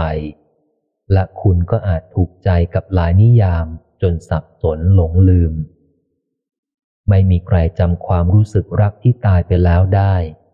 ราะความรู้สึกเก่าๆ เป็นสิ่งที่ระลึกยาก ถ้าหากความรู้สึกใหม่ๆ ต่างไปเป็นคนละเรื่อง ไม่มีใครจำคำสัญญาอันเกิดขึ้น ขณะหลงรักจนตาบอดได้ เพราะขณะตาบอดเหมือนเป็นคนละคนกับขณะตาดีคำมั่นสัญญาจึงเลือนได้ เหมือนคนเดิมสลายตัวสาบสูญ ความจำไม่เที่ยง ข้ามภพข้ามชาติไม่ได้ แต่บทสรุปสุดท้ายระหว่างกัน มีความคงทนกว่า และข้ามภพข้ามชาติได้ จะจากเป็นหรือจากตายไม่สำคัญสำคัญที่จากกันด้วยดีให้ได้เป็นพอ ความทรงจำชุดเดียวกันให้ความรู้สึกต่างกันได้ วันหนึ่งรู้สึกดี อีกวันรู้สึกแย่ ขึ้นอยู่กับวันนั้น ความทรงจำชุดหนึ่งหนึ่งจัดเก็บไว้ในลิ้นชักของความรักหรือความแค้น ความทรงจำที่ถูกรักษาไว้ด้วยความรักจะเหมือนถ่ายภาพที่ถูกย้อมไว้ด้วยสีชมพูหวาน แม้ภาพมีตำหนิเต็มไปด้วยข้อบกพร่อง สีชมพูหวาน ก็ช่วยให้รู้สึกหวานชื่น ลิ้นชักความทรงจำถูกเปิดออกมาเมื่อใด ใจก็เป็นสุข รู้สึกอารมณ์ดีเมื่อนั้น ความทรงจำที่ถูกรักษาไว้ด้วยความแค้นจะเหมือนภาพถ่ายที่ถูกย้อมไว้ด้วยสีดำขม แม้ภาพไร้ริ้วรอย เต็มไปด้วยความสมบูรณ์แบบ สีดำขมขมก็แสลงความรู้สึกได้ขนาดขมเข้าไส้ ลิ้นชักความทรงจำถูกเปิดออกมาเมื่อใด ใจก็เป็นทุกข์ รู้สึกอารมณ์เสียเมื่อนั้น ชั่วชีวิตคนคนหนึ่ง คบใครหลายคนเกิดชุดความทรงจำหลายหลาก เคยสบตา เคยมองหน้า เคยพูดคุย เคยทำท่าทางหน้าพิสมัย เคยทำกิริยาหน้ารังเกียจ เคยก่อเรื่องผิดใจ เคยทำอะไรน่าตื่นเต้นเกินคาด แต่จะเคยอย่างไรแค่ไหน ท่านนาทีนี้หมดรัก หมดแค้น ภาพความทรงจำทั้งหมด ก็ดูจืดชืดไร้ความหมาย นึกถึงเท่าไหร่ ก็ไม่ให้ความรู้สึกยินดียินร้าย แม้ครั้งหนึ่ง อาจรู้สึกเหมือนจะเป็นจะตายให้ได้ ความรักและความแค้นไม่เที่ยง กลับไปกลับมาได้ ไม่มีใครบอกตัวเองถูกว่า วันไหนจะนึกรัก วันไหนจะนึกแค้น ชุดความทรงจำทั้งหลายก็ไม่เที่ยง เคยเกิดเรื่องอย่างหนึ่งจำเพี้ยนเป็นอีกอย่างหนึ่งได้ เคยเกิดประสบการณ์ร่วมกัน คนหนึ่งจำได้แม่น แต่อีกคนกลับลืมสนิท หรือปีหนึ่ง นึกว่าคงฝังใจชั่วชีวิตถ้าว่าอีกหลายปีต่อมา กลับเลือนลางราวความฝัน คู่รักใดจะคนเอาความรักความแค้น และความทรงจำติดตัวไปได้เล่า แต่ละคู่ก็เพียงหอบเอาเพียงกรรมดีและกรรมร้ายที่ทำไว้ต่อกัน ไปสร้างทางร่วมกันใหม่ เยี่ยงสัตว์โลกผู้ไม่รู้ เพราะหลงลืมกันทั้งนั้น คนคนหนึ่งดูมีชีวิตชีวาที่สุด ตอนตกหลุมรัก แห้งแล้งห่อเหี่ยวที่สุด ตอนถูกหักอก เบิกบานเป็นอิสระที่สุด ตอนยอมรับความจริงได้ คุณเคยรู้จักใครที่ไม่อกหักบ้าง ถ้าตอบว่าไม่มี ก็แปลว่า การผิดหวังจากความรักเป็นเรื่องธรรมดา หาใช่เรื่องแปลก การพลัดพรากจากบุคคลอันเป็นที่รัก น่าจะเป็นมหันตทุกข์ทางใจหมายเลขหนึ่ง ไม่ว่าจากเป็นหรือจากตาย ไม่ว่าจากกันแบบจบดีหรือจบเห ประเด็นอยู่ที่ว่า เราจะช่วยโอกาสตอนทุกข์หนักมาทำอะไร ปล่อยให้ทุกข์จนกว่าจะตรอมใจ หรือฝึกทุกวันตื่นขึ้นเห็นความจริงอันเป็นธรรมดา ธรรมดาคือไม่เที่ยง ธรรมดาคือไม่อาจสมหวังได้ รู้สึกถึงความไม่เที่ยงได้จริง ๆ ครั้งใด จิตใจจะเหมือนถอยห่างออกมาจากความยึดติดถือมั่น เป็นสภาพถอยห่างที่รู้สึกได้จริง ๆ ไม่ใช่แค่อุปมาอุปไมยยิ่งรู้สึกถึงความไม่เที่ยงได้บ่อยครั้งเท่าไหร่ คุณจะเห็นเข้ามาว่า ใจก็พร้อมยอมรับความจริงมากขึ้นเท่านั้น นั่นแหละ ความเบิกบานที่ยิ่งกว่าช่วงชื่นมื่น ขณะตกหลุมรัก นั่นแหละ ความชุ่มชื่นห่างไกลจากช่วงห่อเหี่ยวขณะอกหักเป็นคนละโลก ภาพประกอบ คนกุมหัวและพูดว่า ความจริงมันเป็นทุกข์ใครจะไปอยากยอมรับ มีคำตอบมาว่า ความจริง ไม่ได้เป็นทุกข์ ใจต่างหากที่เป็นทุกข์ ความจริงอยู่ของมันเฉยๆ มีแต่ใจดิ้นพล่านไม่ยอมรับเอง ถ้าจิตเป็นสมบัติของคุณ คุณคงบังคับได้ว่า จะลืมหรือจำใคร จะรักหรือไม่รักใคร แต่เพราะจิตไม่ใช่สมบัติของคุณ คุณจึงไม่อาจบังคับได้ว่า จะให้จำหรือลืมใคร จะให้ไม่รักหรือยังรักใคร ทุกอย่างสุดแล้วแต่เหตุปัจจัย หากรูปเสียงของใครมีพลังกระทบมากพอ จิตของคุณจะถูกปรุงแต่งให้เกิดความประทับใจ จดจำเหนียวแน่น ยึดติดถอนไม่ได้ จนกว่าจะหมดแรงประทับจากรูปเสียง หากรูปเสียงของใคร ก่อความสุขให้คุณพอใจ ก็จะเกิดความรู้สึกรัก เลิกรักไม่ได้คล้ายโดนมนสะกดลึกล้ำ จนกว่าจะหมดแรงส่งความสุขจากรูปเสียง สิ่งที่คุณบังคับได้และบอกความเป็นตัวคุณ บอกว่าใครมีตัวตนสว่างหรือมืด คือการเลือกประพฤติผิดหรือถูกต้องตามธรรม ไม่ว่าจะจดจำหรือหลงยึดสิ่งยั่วยวนแค่ไหน ตราบใดยังเลือกที่จะยืนอยู่ข้างศีล ตราบใดยังเลือกการอภัยไม่เบียดเบียน ตราบนั้น ความปลอดภัย ความสบายโปร่งโล่ง ย่อมคงอยู่คู่จิตเสมอ ไม่มีเรื่องเดือดเนื้อร้อนใจมาถึงตัวง่ายๆ แต่หากยอมแพ้กิเลส เลือกยืนอยู่ฝั่งตรงข้ามกับศีล อันเท่ากับเลือกข้างผิด ก็อย่าประหลาดใจ ถ้าในเวลาต่อมา จะเกิดอาการลุ่มหลงคนผิด หรือเลือกรักผิดคน ถ้าใครเคยมีประสบการณ์หลงติดใจคนรูปร่างหน้าตาไม่ดี แถมจิตใจต่ำทราม นั่นคือตัวอย่างที่ชัดเจนว่า มีอะไรบางอย่างที่มืดที่ลึกลับ ที่สามารถบีบใจให้เห็นผิดเป็นชอบได้จริง ให้สันนิษฐานว่า คุณเคยผิดธรรม ธรรมในที่นี้คือธรรมะนะครับ ให้สันนิษฐานว่า คุณเคยผิดธรรม ธรรมชาติจึงบันดาลความผิดเพี้ยนขึ้นในใจเอาได้ เมื่อตั้งใจไม่ทำผิดอีก ใจจะเป็นธรรม แล้วธรรมจะส่องสว่างให้เห็นทางถูก ทางออกจากความรักผิดผิดและความจำอันเป็นทุกข์ได้ในที่สุด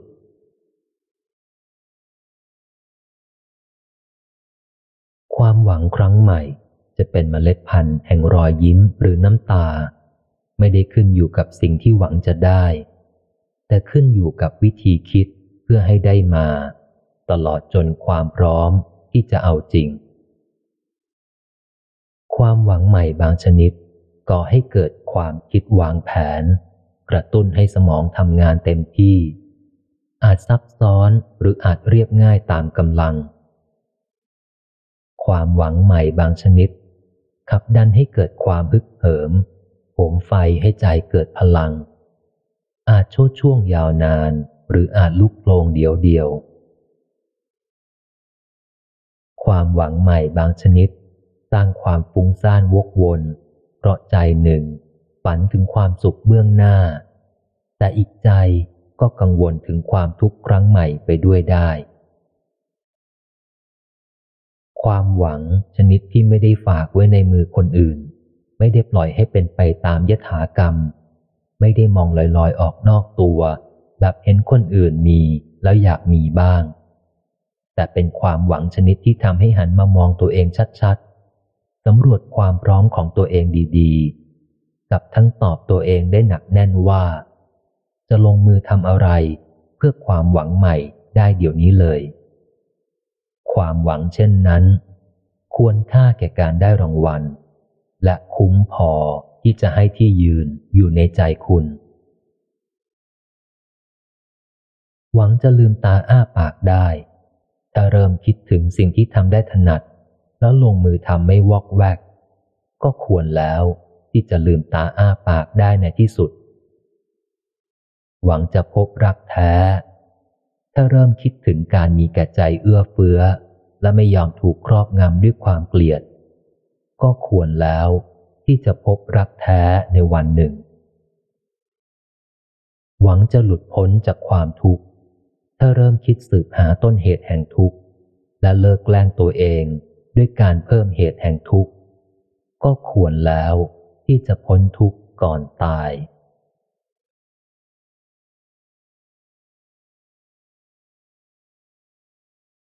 ใจใหม่ ตอนใจมีสมาธิ ใจมีสมาธิ คือใจที่มั่นคงได้อย่างสบายอารมณ์ ใจของผู้มีสมาธิ เมื่อคิด คิดจริง เมื่อพูด พูดจริง เมื่อทำทำจริง เมื่อรู้ รู้จริง เมื่อฟุง้ง ฟุ้งไม่จริง เมื่อบ่น บ่นไม่จริง เมื่อท้อ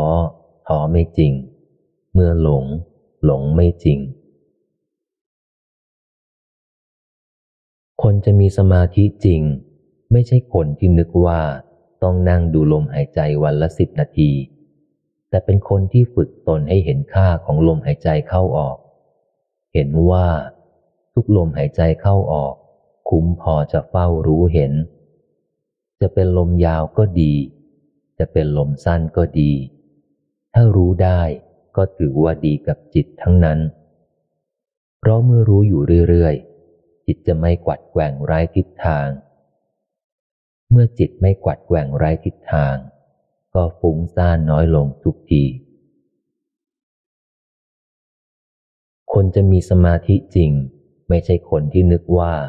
ต้องข่มจิตตัวเองให้สงบวันละสิบนาที กับทั้งไม่ใช่คนที่เห็นแต่คุณค่าของจิตที่สงบสุขท่าเดียว แต่เป็นคนที่ถูกฝึกให้เห็นค่าแม้จิตที่ฟุ้งซ่าน เห็นว่าทุกครั้งที่ฟุ้งซ่าน เป็นทุกครั้งที่คุ้มพอให้รู้เห็น จะฟุ้งซ่านหยุมยิ้มก็ดี จะฟุ้งซ่านโอลมานก็ดี จะฟุ้งซ่านมากขึ้นก็ดี จะฟุ้งซ่านน้อยลงก็ดี ถ้ารู้ได้ ก็ถือว่าดีกับสติทั้งนั้น เพราะเมื่อรู้อยู่เรื่อยๆ จิตจะไม่นับเอาความฟุ้งซ่านเป็นพวกเดียวกับตน เมื่อจิตไม่นับเอาความฟุ้งซ่านเป็นพวก ก็จะอยู่สงบอย่างเป็นตัวของตัวเองได้ในระยะยาว คนจะมีสมาธิจริง ไม่ใช่คนที่นึกว่าต้องข่มจิตตัวเองให้สงบวันละสิบนาที กับทั้งไม่ใช่คนที่เห็นแต่คุณค่าของจิตที่สงบสุขท่าเดียว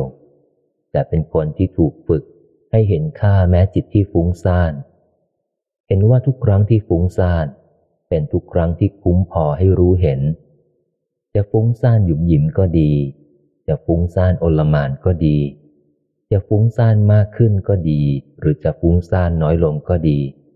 ถ้ารู้ได้ ก็ถือว่าดีกับสติทั้งนั้น เพราะเมื่อรู้อยู่เรื่อยๆ จิตจะไม่นับเอาความฟุ้งซ่านเป็นพวกเดียวกับตน เมื่อจิตไม่นับเอาความฟุ้งซ่านเป็นพวก ก็จะอยู่สงบอย่างเป็นตัวของตัวเองได้ในระยะยาว คนจะมีสมาธิจริง ไม่ใช่คนที่ยึดมั่นสำคัญผิดว่า การทำสมาธิคือการหลับตานิ่งๆสักครู่หนึ่งในชีวิต แต่เป็นคนที่ถูกฝึกให้ลืมตาอย่างรู้อยู่กับชีวิตทั้งชีวิต จะเป็นช่วงเวลาเล็กๆ ขณะใดของชีวิต ถ้าใจจดใจจ่อรู้เห็น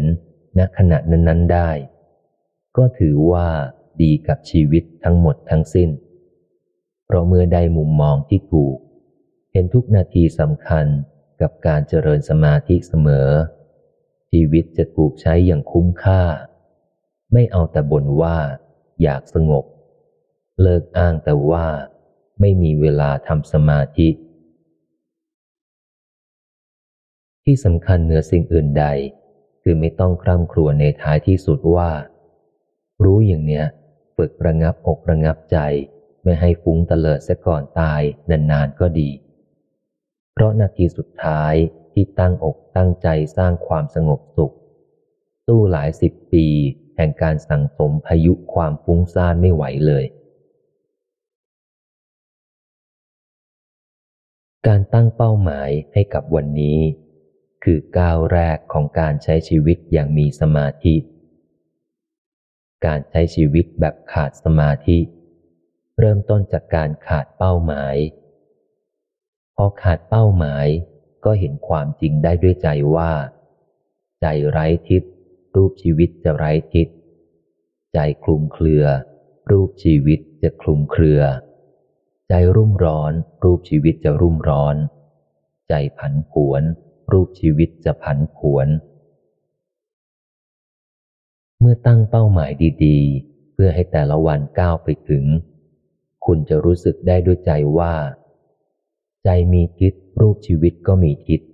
ใจชัดเจน รูปชีวิตก็ชัดเจน ใจเยือกเย็น รูปชีวิตก็เยือกเย็น ใจหนักแน่น รูปชีวิต ก็หนักแน่น รูปชีวิตที่เป็นสุข น่าพอใจจริง ๆ ไม่อาจขาดสมาธิจิตเป็นส่วนประกอบ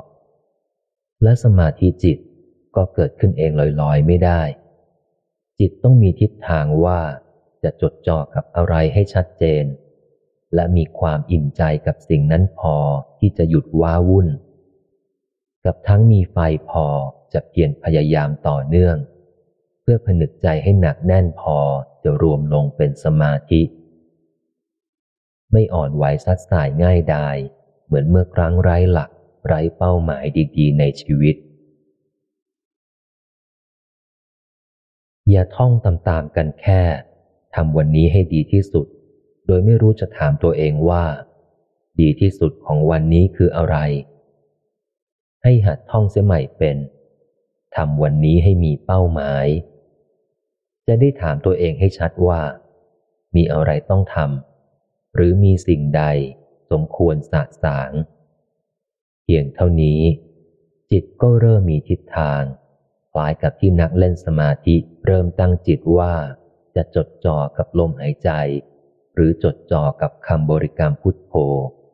แล้วอยู่กับอารมณ์สมาธิแบบไม่ต้องฟุ้งซ่านว่า นี่เราจะทำอะไรเพื่ออะไรดี เพราะสิ่งที่ดีที่สุดณขณะนั้น ก็คืออยู่กับลมหายใจ หรือคำบริกรรมที่กำหนดไว้แต่แรกนั่นเอง ใจเป็นใหญ่ใจเป็นประธาน ชีวิตที่มีสมาธิชั้นดีสำเร็จได้ด้วยใจดวงเดียว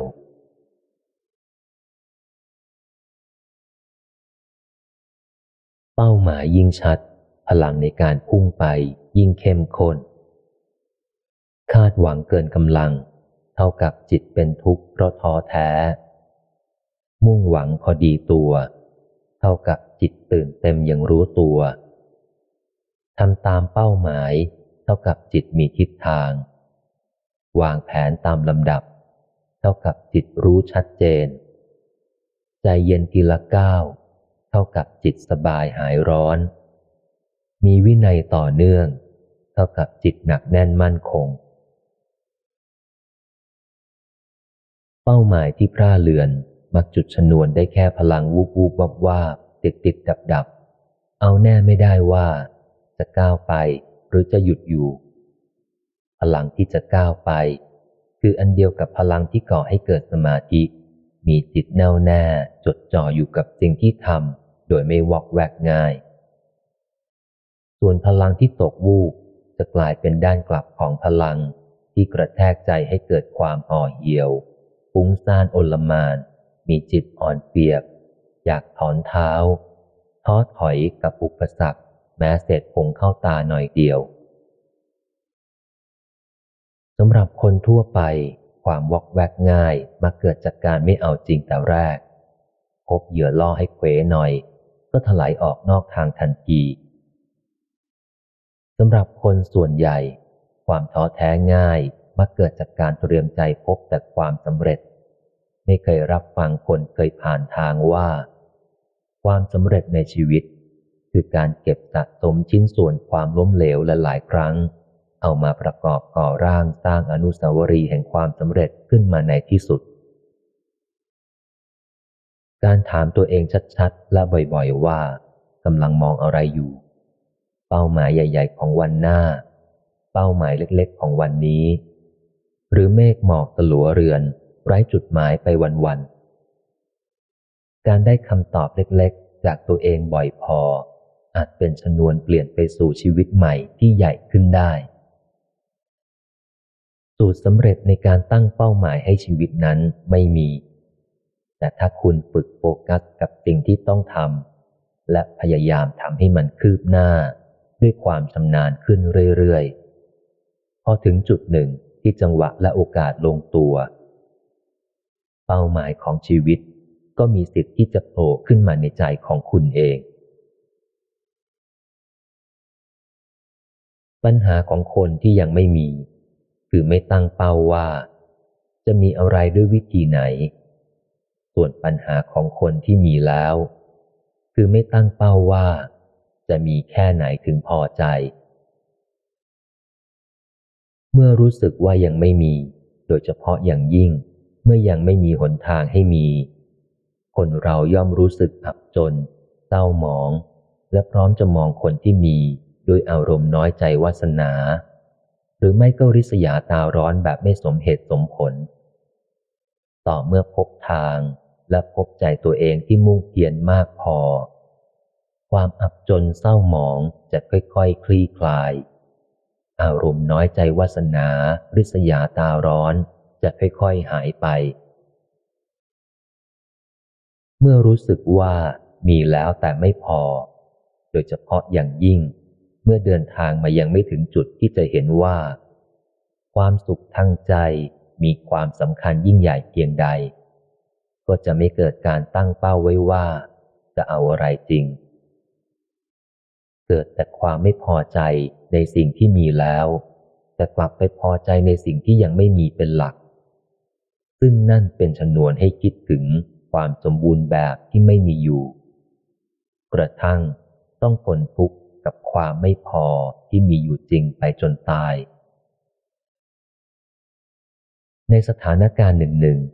ในเหตุการณ์หนึ่งหนึ่งในช่วงเวลาหนึ่งหนึ่งถ้าฝึกคิดว่ามีอะไรแค่ไหนถึงจะพอใจ คุณจะค่อยๆ เพาะนิสัยใหม่ขึ้นมา คือมองข้ามเรื่องขัดหูขัดตาเล็กน้อย เล็งเห็นว่าโดยรวมได้สิ่งที่ต้องการแล้วหรือยัง เหมือนเช่นที่เข้าไปในร้านอาหาร หวังกินจานโปรด ก็จะตั้งโจทย์แค่ว่า ได้กินจานโปรดแล้วพอใจแล้ว ไม่สนใจว่า พนักงานให้การต้อนรับไม่เต็มที่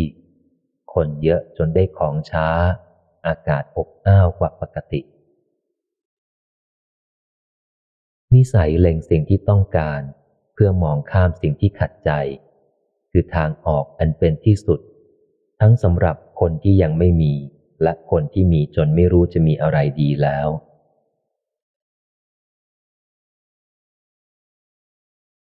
ขี้เกียจลุกจากที่นอน เท่ากับขี้เกียจลุกขึ้นมาพบกับความสำเร็จ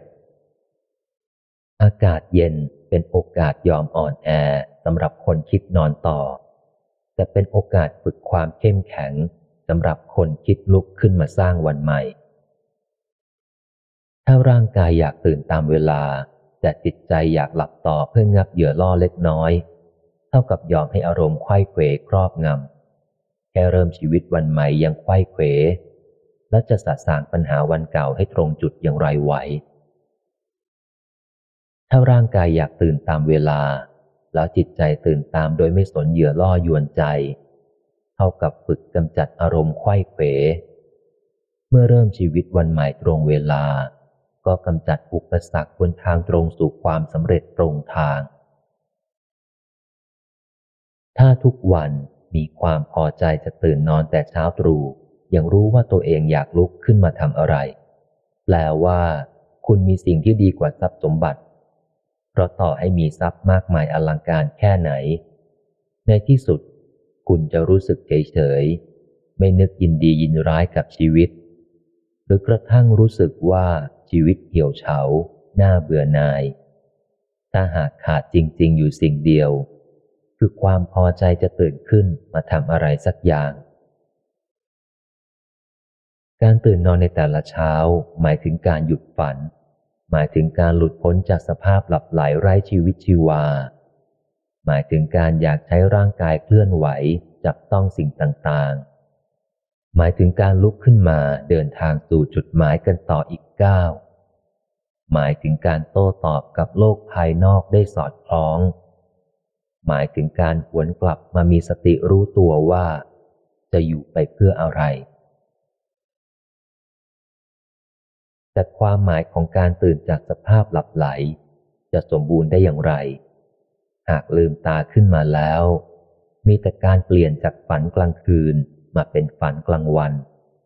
มีแต่การลุกจากที่นอนอย่างเสื่องซึม มีแต่การเคลื่อนไหวคล้ายหุ่นยนต์ที่ถูกลากไป มีแต่การออกอ่าว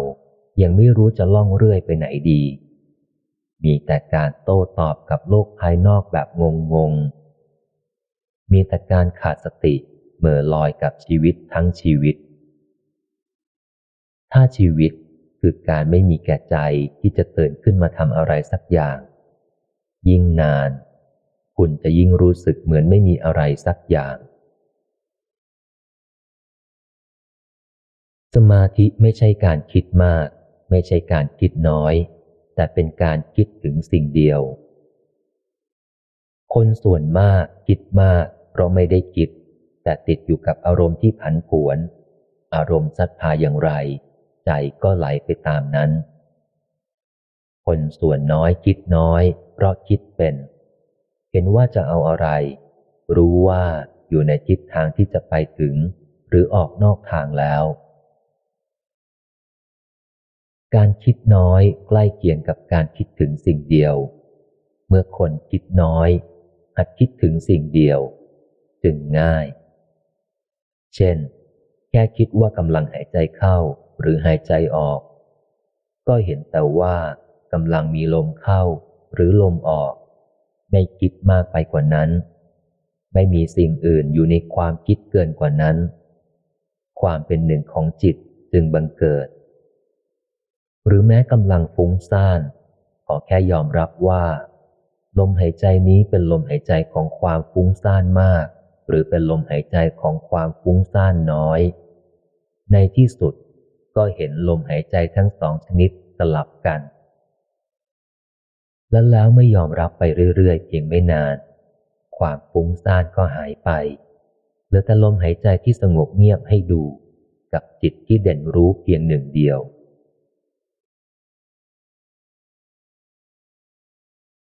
เมื่อมีสองเรื่อง เข้ามาเป็นความคิดในหัวพร้อมกัน คนทั่วไปที่ไม่ได้ผ่านการฝึกจิต มักจะตัดสินใจไม่ถูกว่าควรเลือกคิดเรื่องใดก่อนดี แม้รู้ทั้งรู้ว่า เรื่องใดสำคัญกว่า ฉะนั้นจึงเกิดภาวะชะงักงันสับสน สติพร่าเลือน อย่างน้อยก็ชั่วขณะใหญ่ ๆ นานพอที่จะเลื่อนลอย เบอหายไปจากเรื่องที่สมควรทำตรงหน้าได้ สถานการณ์ยั่วแย่ให้คิดสองเรื่องสามเรื่องพร้อมกัน คือโอกาสเหมาะที่จะใช้เป็นแบบฝึกหัดในการทำสมาธิ คนที่จะได้ชื่อว่าเป็นผู้ฝึกสมาธิ ไม่ใช่คนที่นั่งหลับตาปั้นหน้าขรึมให้คนอื่นดู แต่เป็นคนที่รู้ใจตัวเอง และดึงใจตัวเองได้ทัน ก่อนมือหายไปจากงานตรงหน้า ไม่มีทางลัด ไม่มีทางเลี่ยง สิ่งที่คุณต้องฝึก คือดึงใจตัวเองมาอยู่กับสิ่งที่สำคัญกว่า และจัดการให้เสร็จก่อน โดยอาจให้คำสั่งกับตัวเองสั้นๆ เพื่อการเล็งที่เด็ดขาดว่า ต้องเลือก และเมื่อเลือกแล้วก็จดจ่อคิดอยู่เรื่องเดียวให้ได้ ให้ผล และให้เสร็จ หากสติพร่าเลือน เตือนตัวเองไม่ถูกว่า อะไรสำคัญกว่าจำเป็นต้องคิดก่อน ก็ต้องค่อยๆระลึกว่า งานไหนควรเสร็จก่อน งานไหนก่อความเสียหายได้มากกว่า งานไหนก่อความเดือดร้อนให้ส่วนรวมได้ยิ่งกว่า การตกลงกับตัวเองได้อย่างมีเหตุมีผลว่า นี่สำคัญต้องคิดก่อน นั่นรอได้ไม่สำคัญมาก จะเป็นตัวลดความอึดอัด ลดความกระสับกระส่ายทางอารมณ์ลงได้เกินครึ่ง คุณจึงดึงใจตัวเองโดยไม่ต้องฝืน ไม่ต้องอึดอัด ไม่ต้องเก็บกดค้างคาแต่ประการใด ความสามารถดึงจิตมาอยู่กับงานได้เรื่อย ๆ นั้น คือการผนึกจิตให้เข้มแข็ง กระทั่งรวมดวงเป็นหนึ่ง ไม่วอกแวก ไม่หวั่นไหว ไม่แส่สายไป ยิ่งดึงจิตได้ง่ายขึ้นเท่าไหร่ ก็ยิ่งเป็นคนเด็ดขาดแน่วแน่มากขึ้นเท่านั้น แล้วการฝึกฝนจนสามารถดึงจิตมาอยู่กับงานนั่นเอง ก็คือโอกาสที่คุณจะได้รู้ใจตัวเองว่า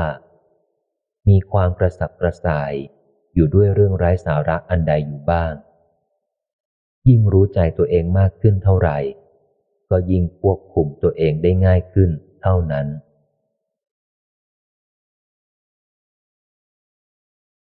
ถ้ารู้ตัวว่าเป็นคนคิดแรง ก็ขอให้พลังความคิดผลักดันคุณไปข้างหน้าเป็นเส้นตรง อย่าปล่อยให้พลังความคิด กดดันคุณอยู่กับที่เป็นวงกลม เพราะการคิดแรงเป็นเส้นตรง คือวิถีของสมาธิชั้นดี ส่วนการคิดแรงเป็นวงกลม คือวิถีของความฟุ้งซ่านจัด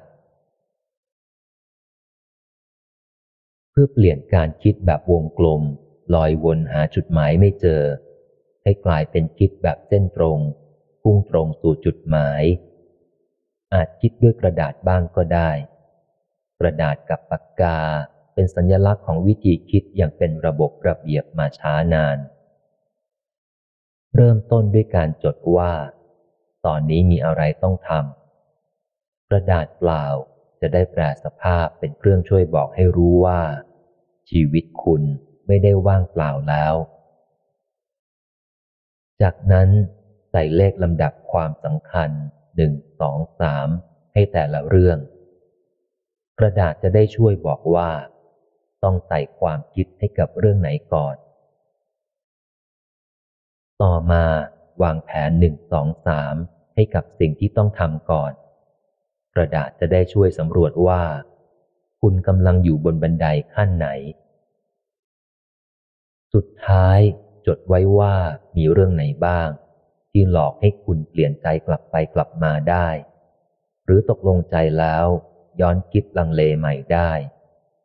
หรือกดดันให้คุณรู้สึกย่ำอยู่กับที่หนีไปไหนไม่รอดได้ เมื่อบันทึกลงไปแล้ว กระดาษจะคอยเตือนว่า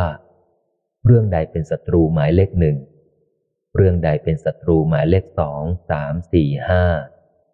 คุณจะได้ไล่กำจัดมันด้วยการตราหน้าไว้ชัดๆว่า เรื่องนั้นตัดสินใจแล้วหัดคิดด้วยกระดาษไม่นาน คุณอาจพบว่า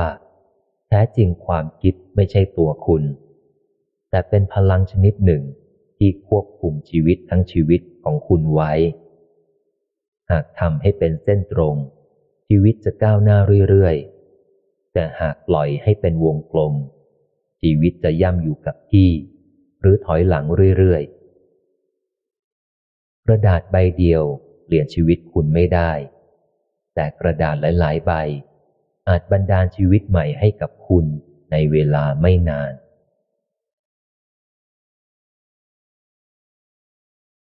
มีแต่คนฝึกพูดให้เก่ง น้อยนักที่จะฝึกไม่พูดให้ชำนาญ ถ้ามีเรื่องให้ฝึกที่จะไม่พูดถึง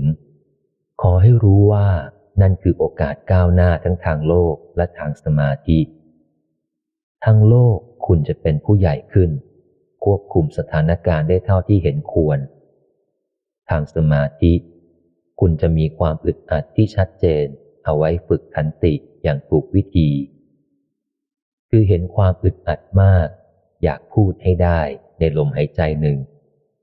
แล้วเห็นความอึดอัดน้อยลง ไม่พูดก็ได้ ในลมหายใจต่อมา หลายเรื่องในโลกรู้แล้วทำให้คันปาก อยากบอกให้ใครต่อใครรู้ หากคุยกับใคร ถ้ารู้สึกเหมือนอยากพูดเรื่องคันปาก แต่ขณะเดียวกัน ก็นึกอยากห้ามใจไม่พูดคำนั้น กลับไปกลับมา งอนแงนจะหลุดไม่หลุดแลณขณะนั้น คุณกำลังเห็นสภาพหวั่นไหวของจิตอย่างขนาดชัดเจน อย่าปล่อยให้ผ่านไปเฉยๆให้รับรู้ถึงสภาพความหวั่นไหวนั้นเอาไว้ จนกว่าจะแปรไป หากคุยกับใคร ถ้าอยากพูดเรื่องคันปาก แล้วรู้สึกถึงสติที่มีความแน่นอน รู้ชัดว่าเป็นตายอย่างไรก็จะไม่พูดเด็ดขาดณขณะนั้น คุณกำลังเห็นสภาพความมั่นคงของจิตอยู่ อย่าปล่อยให้ผ่านไปเฉยๆเช่นกัน ให้รับรู้ถึงสภาพความมั่นคงนั้นไว้ จนกว่าจะแปรไป แต่ละวันเต็มไปด้วยประสบการณ์ทางจิต คนเราจะรู้สึกว่ามีตัวตนชัดเต็ม หรืออย่างน้อยเป็นตัวของตัวเองพอ ก็เมื่อมีใจแน่วแน่ ไม่โลเลวันไว้ซึ่งอาจหมายถึงการตัดสินใจพูดหรือตัดสินใจไม่พูด ผู้มีสติเห็นเหตุของความมั่นคงทางใจ แล้วให้การสนับสนุนเหตุแห่งความมั่นคงนั้น ย่อมมีความไม่หวั่นไหวกับกระแสโลก และมั่นคงพอจะเอาชนะคลื่นรบกวนในตนเอง ความลับในใจ ถ้าอยู่ในใจแล้วทุกอย่างเป็นปกติ ก็ควรจะให้เป็นความลับในใจต่อไป เพราะคุณไม่มีทางรู้ว่า ถ้าเผยออกมาแล้ว อะไรอะไรจะยังคงเป็นปกติต่อไปหรือไม่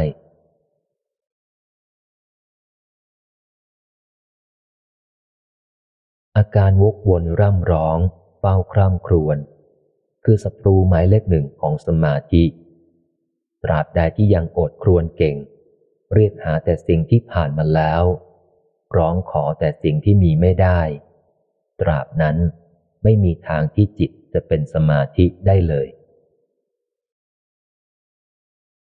ความคร่ำครวญเสียดมเสียดายทั้งหลายแหล่คือเมฆหมอกหนาทึบ บดบังจิตไม่ให้แจ่มใสเป็นสมาธิได้ หนึ่งในวิธีที่จะกำจัดอาการโอดครวนได้จริง คือฝึกที่จะปล่อยให้ตัวเอง ยินยอมเสียใจได้แค่แวบเดียว ให้เวลาตัวเองเสียดมเสียดายแค่ลมหายใจเดียว ทิ้งลมหายใจเดิมเมื่อใด ก็ให้กำหนดทิ้งอาการแย่ๆทางใจไปด้วย ที่สำคัญ ห้ามยืดอายุอาการโอดครวนทางจิต ด้วยการคร่ำครวญทางปาก อย่าแสวงหาคนรับฟังคำบ่นระบาย เพราะยิ่งเขารับฟังนานขึ้นเท่าใด คุณยิ่งได้หลักแหล่งทำจิตให้พล่าเลือนนานขึ้นเท่านั้น ฝึกให้ชินรู้สึกถึงความเสียใจ ปิดปากไม่คร่ำครวญลงมือทำสิ่งที่ควรทำทันที ฝึกฝนให้ได้อย่างนี้เพียงสักสองสามครั้ง ก็อย่าแปลกใจถ้าเกิดความก้าวหน้าทางสมาธิได้อย่างชัดเจน นั่นก็เพราะคนที่อดใจไม่คร่ำครวญได้ คือคนที่รุดหน้าต่อไปทั้งงานทางโลกและความก้าวหน้าทางจิต หากอึดอัดมากจะบ่นระบายบ้างก็ไม่เป็นไร ขอให้เข้าใจเป็นอย่างดีถือว่า ได้ระบายบ้าง กับบ่นให้ฟังไม่รู้จบ นั้นแตกต่างแต่เป็นคนละเรื่อง การได้ระบายบ้าง คือการปลดปล่อยแรงเก็บกด นับเป็นยาดีได้เหมือนกัน แต่การบ่นให้ใครต่อใครฟังไม่รู้จบ คือการซ้ำเติมตัวเองและกินเวลาคนอื่นเปล่า เพราะไม่มีนักบ่นรายใด ได้ยินเสียงคำแนะนำดีๆ ของคนอื่น มีแต่จะฟังเสียงตอกย้ำซ้ำเติมร้ายๆจากปากตัวเองกันเท่านั้น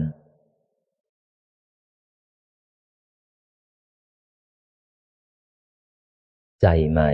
ตอน ใจมีสติ ใจมีสติคือใจที่สามารถเห็นสิ่งที่ควรเห็นตรงหน้า สติช่วยให้ไม่ผิดหวังนาน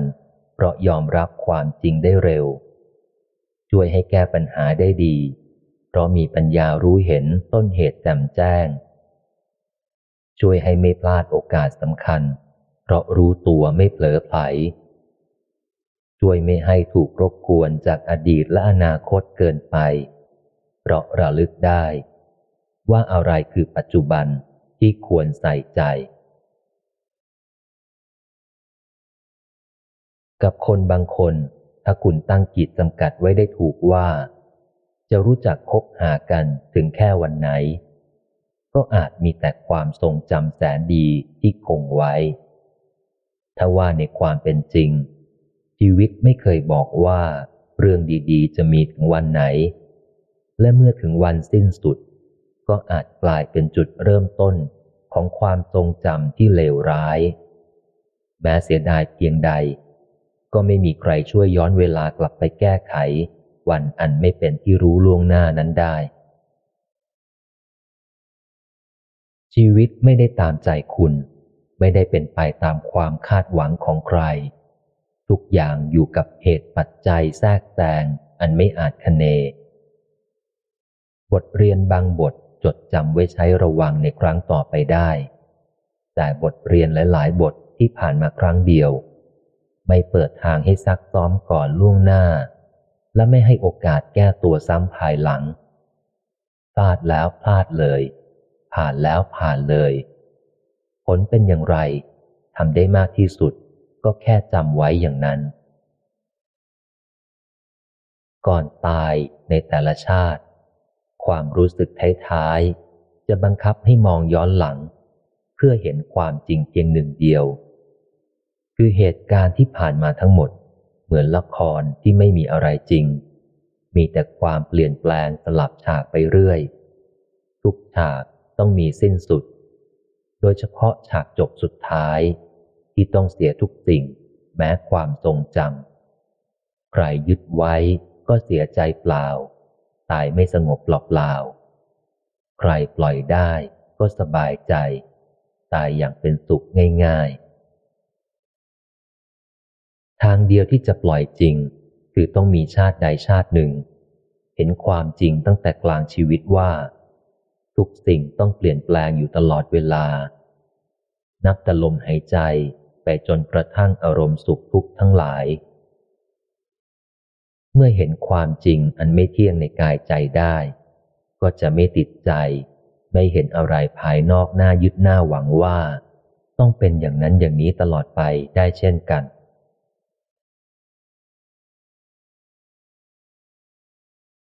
แค่หายใจเข้าออก ใครๆก็ทำได้ แต่หายใจเข้าออกด้วยความรู้สึกแสนดี คงมีไม่กี่คนที่ทำไหว ลมหายใจแบบพุทธคือลมหายใจที่เข้าออกอย่างเป็นธรรมชาติตามปกติ เพิ่มเติมแค่มีสติรู้ว่ากำลังเข้าออกอย่างเป็นทุกข์หรือเป็นสุข ถ้าให้ถามตัวเองว่ามีความสุขในชีวิตแค่ไหน แต่ละคนคงใช้เครื่องวัดไปต่างๆ นานา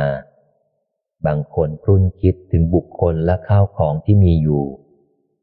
บางคนใคร่ครวญถึงปริมาณภาระและกิจกรรมบันเทิง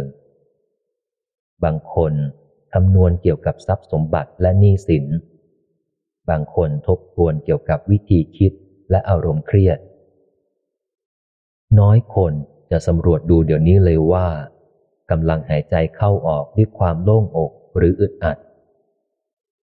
ลมหายใจแห่งความโล่งอกที่เกิดขึ้นบ่อยๆ จะตอบคุณเองว่า ชีวิตคุณเป็นสุขโดยมาก ส่วนลมหายใจแห่งความอึดอัดที่เกิดขึ้นเป็นส่วนใหญ่ จะฟ้องคุณให้รู้ตัวว่า ชีวิตเป็นทุกข์โดยรวม รายละเอียดปลีกย่อยอื่น ๆ ในชีวิตเป็นเพียงเปลือกห่อหุ้ม รือเหยื่อล่อให้ได้หายใจอย่างเป็นทุกข์หรือเป็นสุขเท่านั้น ใครก็ตามที่เจริญสติรู้เห็นความจริงในชีวิตนี้อยู่ ได้ชื่อว่ากำลังอยู่กับแก่นสารแห่งการมีชีวิตโดยแท้ และใครก็ตาม ยอมรับตามจริงที่แก่นสารของชีวิตได้ว่า สุขทุกข์ไม่เที่ยง สุขทุกข์ไม่เท่าเดิม ไม่ใช่สมบัติของใคร ย่อมได้ชื่อว่ากำลังอยู่กับแก่นสารความเป็นพุทธ เป็นพุทธคือผู้รู้ ผู้ตื่นขึ้นเห็นความจริงว่า ไม่มีใครบังเอิญสุข ไม่มีใครบังเอิญทุกข์จะเป็นสุขโดยมาก ก็เพราะใช้ชีวิตด้วยกุศลจิตโดยมาก จะเป็นทุกข์โดยรวม ก็เพราะใช้ชีวิตด้วยอกุศลจิตโดยรวม ไม่ได้มีตัวตนแห่งความสุขหรือความทุกข์ที่แน่นอนอยู่ก่อน คนฉลาดมักอารมณ์แรง และธรรมดายิ่งอารมณ์แรงมากขึ้นเท่าไหร่ ก็ยิ่งมีแนวโน้มจะหุนหันพลันแล่นมากขึ้นเท่านั้น ภาวะหน้ามืดหุนหันพลันแล่น คือแนวโน้มให้เกิดพฤติกรรมแบบคนโง่ ยิ่งพฤติกรรมแบบคนโง่เกิดขึ้นบ่อยเท่าใดปมปัญหายิ่งซับซ้อน เอาความฉลาดตามมาแก้ในภายหลังได้ยากขึ้นเท่านั้น มนุษย์เป็นสิ่งมีชีวิตชนิดเดียว ที่รวมเอาความฉลาดสุดกับความโง่สุดไว้ในตัวคนคนเดียวได้ สร้างชีวิตดี ๆ ด้วยความคิดอ่านอัญชานฉลาดได้ เสร็จแล้วก็ทำลายชีวิตดี ๆ นั้น ด้วยอารมณ์โง่งมได้ หรืออีกทีก็ก่อปัญหาขึ้นมาด้วยความฉลาดแบบครึ่งครึ่งกลางกลางได้ เสร็จแล้วตอกย้ำซ้ำเติมด้วยความโง่แบบเต็มเต็มได้ ที่เป็นเช่นนั้น เพราะธรรมชาติของจิตจะถูกหุ้มห่อด้วยโมหะ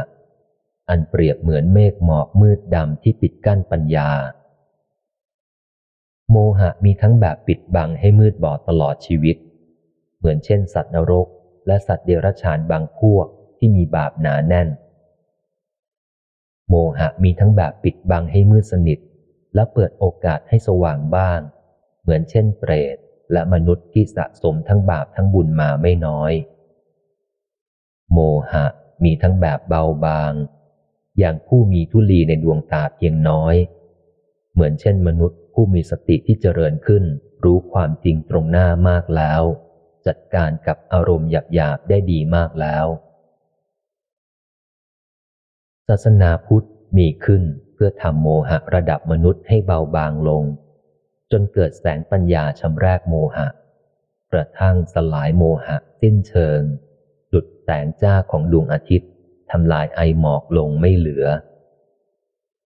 คนฉลาดที่เจริญสติ กระทั่งสติมีกำลังเกิดอารมณ์ ในที่สุดจะฉลาดจริง เพราะไม่มีอารมณ์ชนิดไหนทำให้หน้ามืดหุนหันพลันแล่นได้ ไม่เปิดโอกาสให้ฝากแผลไว้กับชีวิตแบบคนโง่ได้อีกเลย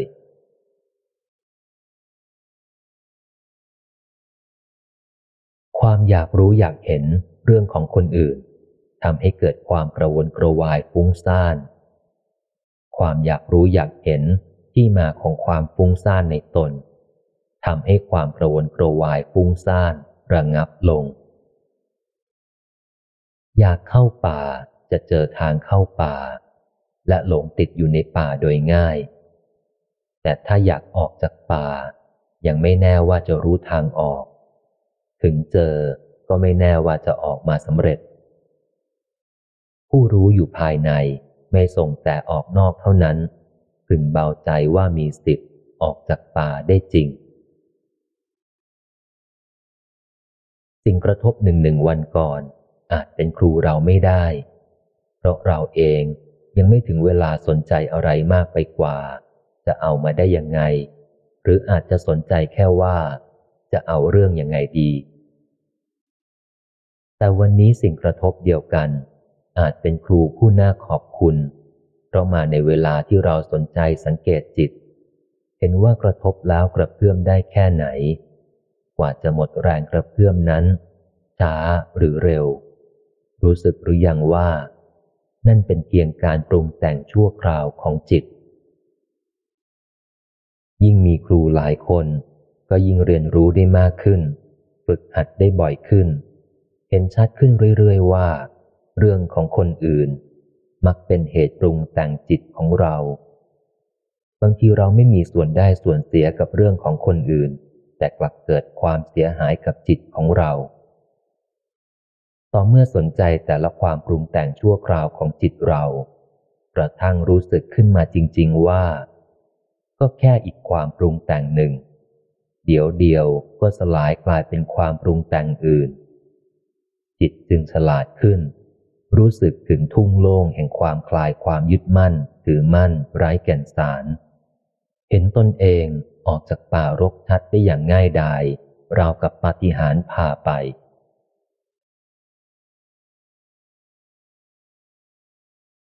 เมื่อใครบางคนผ่านมากระทบหูกระทบตา แล้วคุณรู้สึกเหมือนมีบางสิ่งก่อตัวขึ้นครอบงำใจ ก็อาจเกิดแรงดันแปลก ให้นึกอยากพูดอะไรแปลกๆนึกอยากทำอะไรแปลกๆหรืออย่างน้อยที่สุด ปฏิกิริยาทางความรู้สึกนึกคิดแตกต่างไป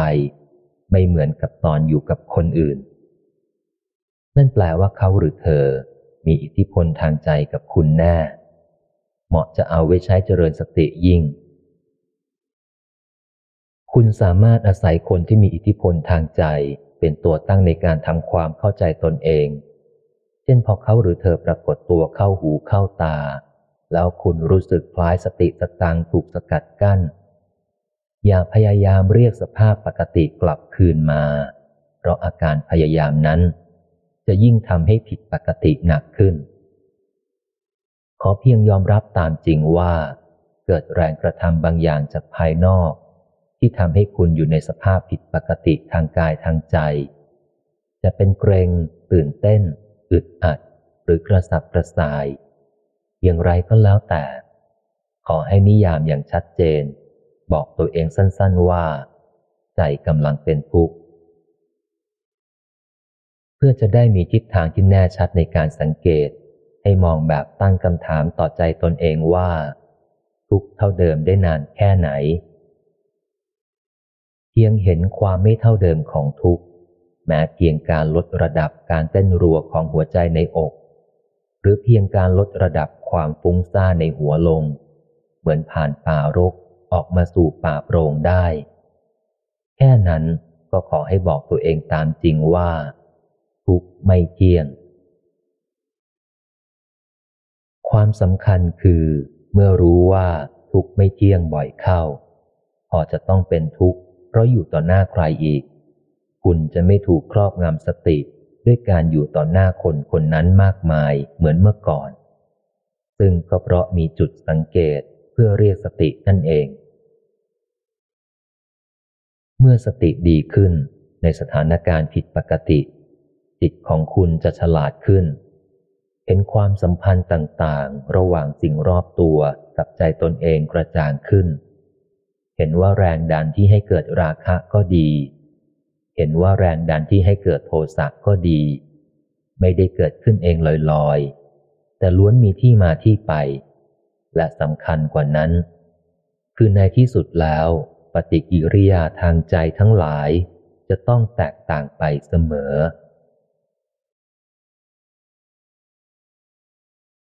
นาทีที่ใจเป็นสุข คุณจะไม่มีแก่ใจนึกถึงคนที่ทำให้ใจเป็นทุกข์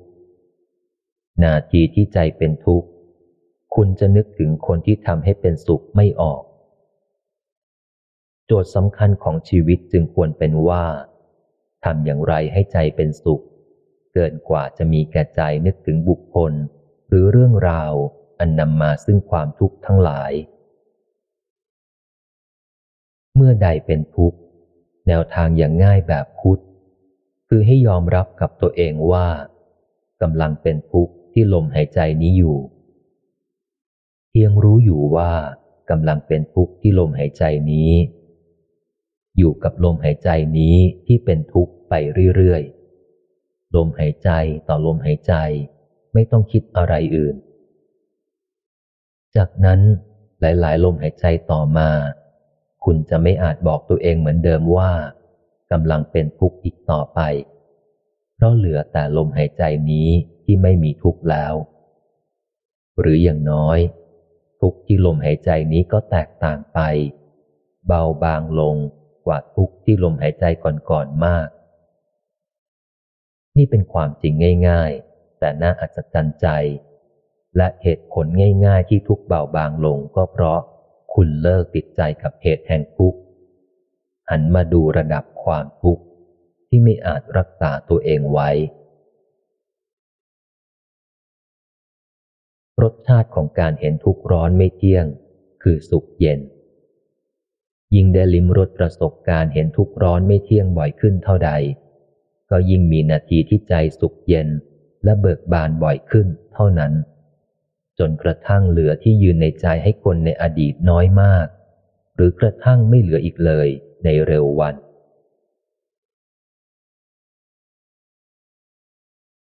ร่างกายนี้ของจริง จิตใจนี้ก็ของจริง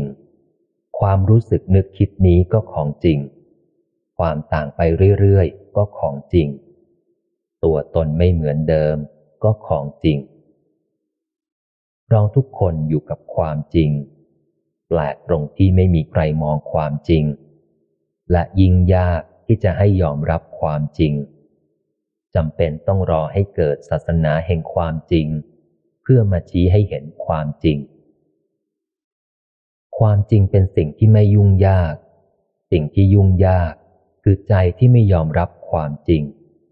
คือใจที่อยากปิดบังความจริง คือใจที่รู้สึกแปลกแยกจากความจริง และคือใจที่ตั้งต้นเป็นศัตรูกับความจริง ศาสนาพุทธให้เริ่มฝึกใจกลมกลืนกับความจริง ด้วยการไม่บิดเบือนความจริง ไม่เสแสร้งแกล้งไม่รู้ความจริง พยายามทำอะไรอะไรให้ดีขึ้นในความจริง ตลอดจนเห็นทุกสิ่งเปลี่ยนแปลงเป็นความจริง เมื่อใจเป็นอันหนึ่งอันเดียวกับความจริง ในที่สุดจะไม่ถูกความจริงทำร้าย แต่จะรู้สึกปลอดภัยไร้กังวลอยู่ในโลกความจริง เพราะแม้กระทั่งทุกข์หนักแค่ไหน ก็รู้ว่าในความเป็นจริง ทุกนั้นจะผ่านไปในไม่ช้า ฝึกรู้สุขทุกข์เป็นเรื่องง่ายกว่าที่คิด หายใจเข้าออกครั้งไหน แล้วรู้สึกสบาย ก็ยอมรับว่าคลายเนื้อคลายตัวเป็นสุข หายใจเข้าออกครั้งไหน แล้วรู้สึกอึดอัด ก็ยอมรับว่าเกรงเนื้อเกรงตัวเป็นทุกข์ ฝึกแล้วย่อมเห็นว่า ทั้งสุขทั้งทุกข์ผลัดกันมาผลัดกันไปจริง ๆ ไม่มีอะไรที่เที่ยงเลยสักอย่าง แต่ทุกข์หนักก็มักทำให้อยากหายทุกข์และตราบใดยังมีความกระวนกระวายอยากหายทุกข์ตราบนั้น คุณได้ชื่อว่ายังสร้างเหตุแห่งทุกข์เพิ่ม ไม่ใช่ลดเหตุแห่งทุกข์ลง การยอมรับผิด เป็นส่วนหนึ่งของการเจริญสติ เป็นส่วนหนึ่งให้อุปาทานในอัตตาน้อยลง ตอนได้หน้ากับตอนเสียหน้า อัตตาตัวตนปรากฏชัดที่สุดฉะนั้นการยอมมองเข้ามาในใจตน ณจุดเกิดเหตุ ให้ได้หน้ากับเสียหน้า จึงเป็นการพิสูจน์ความเข้าใจว่า เจริญสติจริง ๆ เขาดูอะไรกัน กับทั้งเป็นการพิสูจน์ใจว่า ใครจะยอมดูของจริง ใครจะเอาแต่ดูของเทียม การทำให้สติเจริญหรือการเจริญสติแบบพุทธนั้น เป็นไปเพื่อทิ้งตัวตนอันเป็นทุกข์ เมื่อไม่เข้าใจมุมมองนี้ คนส่วนใหญ่จึงเพียรพยายามเจริญสติด้วยความคาดหวังว่าจะเป็นสุข หรือกระทั่งคิดจะมีหน้ามีตาจากการสร้างภาพตัวตนที่สูงส่งกันให้ได้ และเพราะอย่างนั้น นักเจริญสติมือสมัครเล่น จึงมักฝึกดูความสุขความทุกข์กันแบบผิวๆฝึกดูความฟุ้งซ่านและความโกรธกันแบบอ่อนๆ ทั้งที่เหล่านั้นล้วนเป็นกิเลสระดับปลายแถวของอัตตา ไม่ใช่กิเลสระดับโคตรเง่าของอัตตา ความก้าวหน้าก้าวหลัง จึงเป็นไปแบบลุ่มลุ่มดอนดอนจับไม่มั่นคันไม่ตาย ไม่เห็นพัฒนาการที่ชัดเจนเสียทีต่อเมื่อบอกตัวเองถูกว่า แม้ขณะได้หน้า รู้สึกว่าใบหน้าราวเบ่งบานเท่ากระด้ง หัวใจพอง มีกูใหญ่ มีกูเด่นอยู่อย่างท่วมทน้น ก็ต้องให้เกิดสติรู้ว่า หน้าบานก็เท่านั้น เดี๋ยวก็หุบ และถึงมีกูเด่น มีกูใหญ่ไปก็เท่านั้น เดี๋ยวก็เล็กแฟบลงทำไว้ในใจได้อย่างนั้นแหละ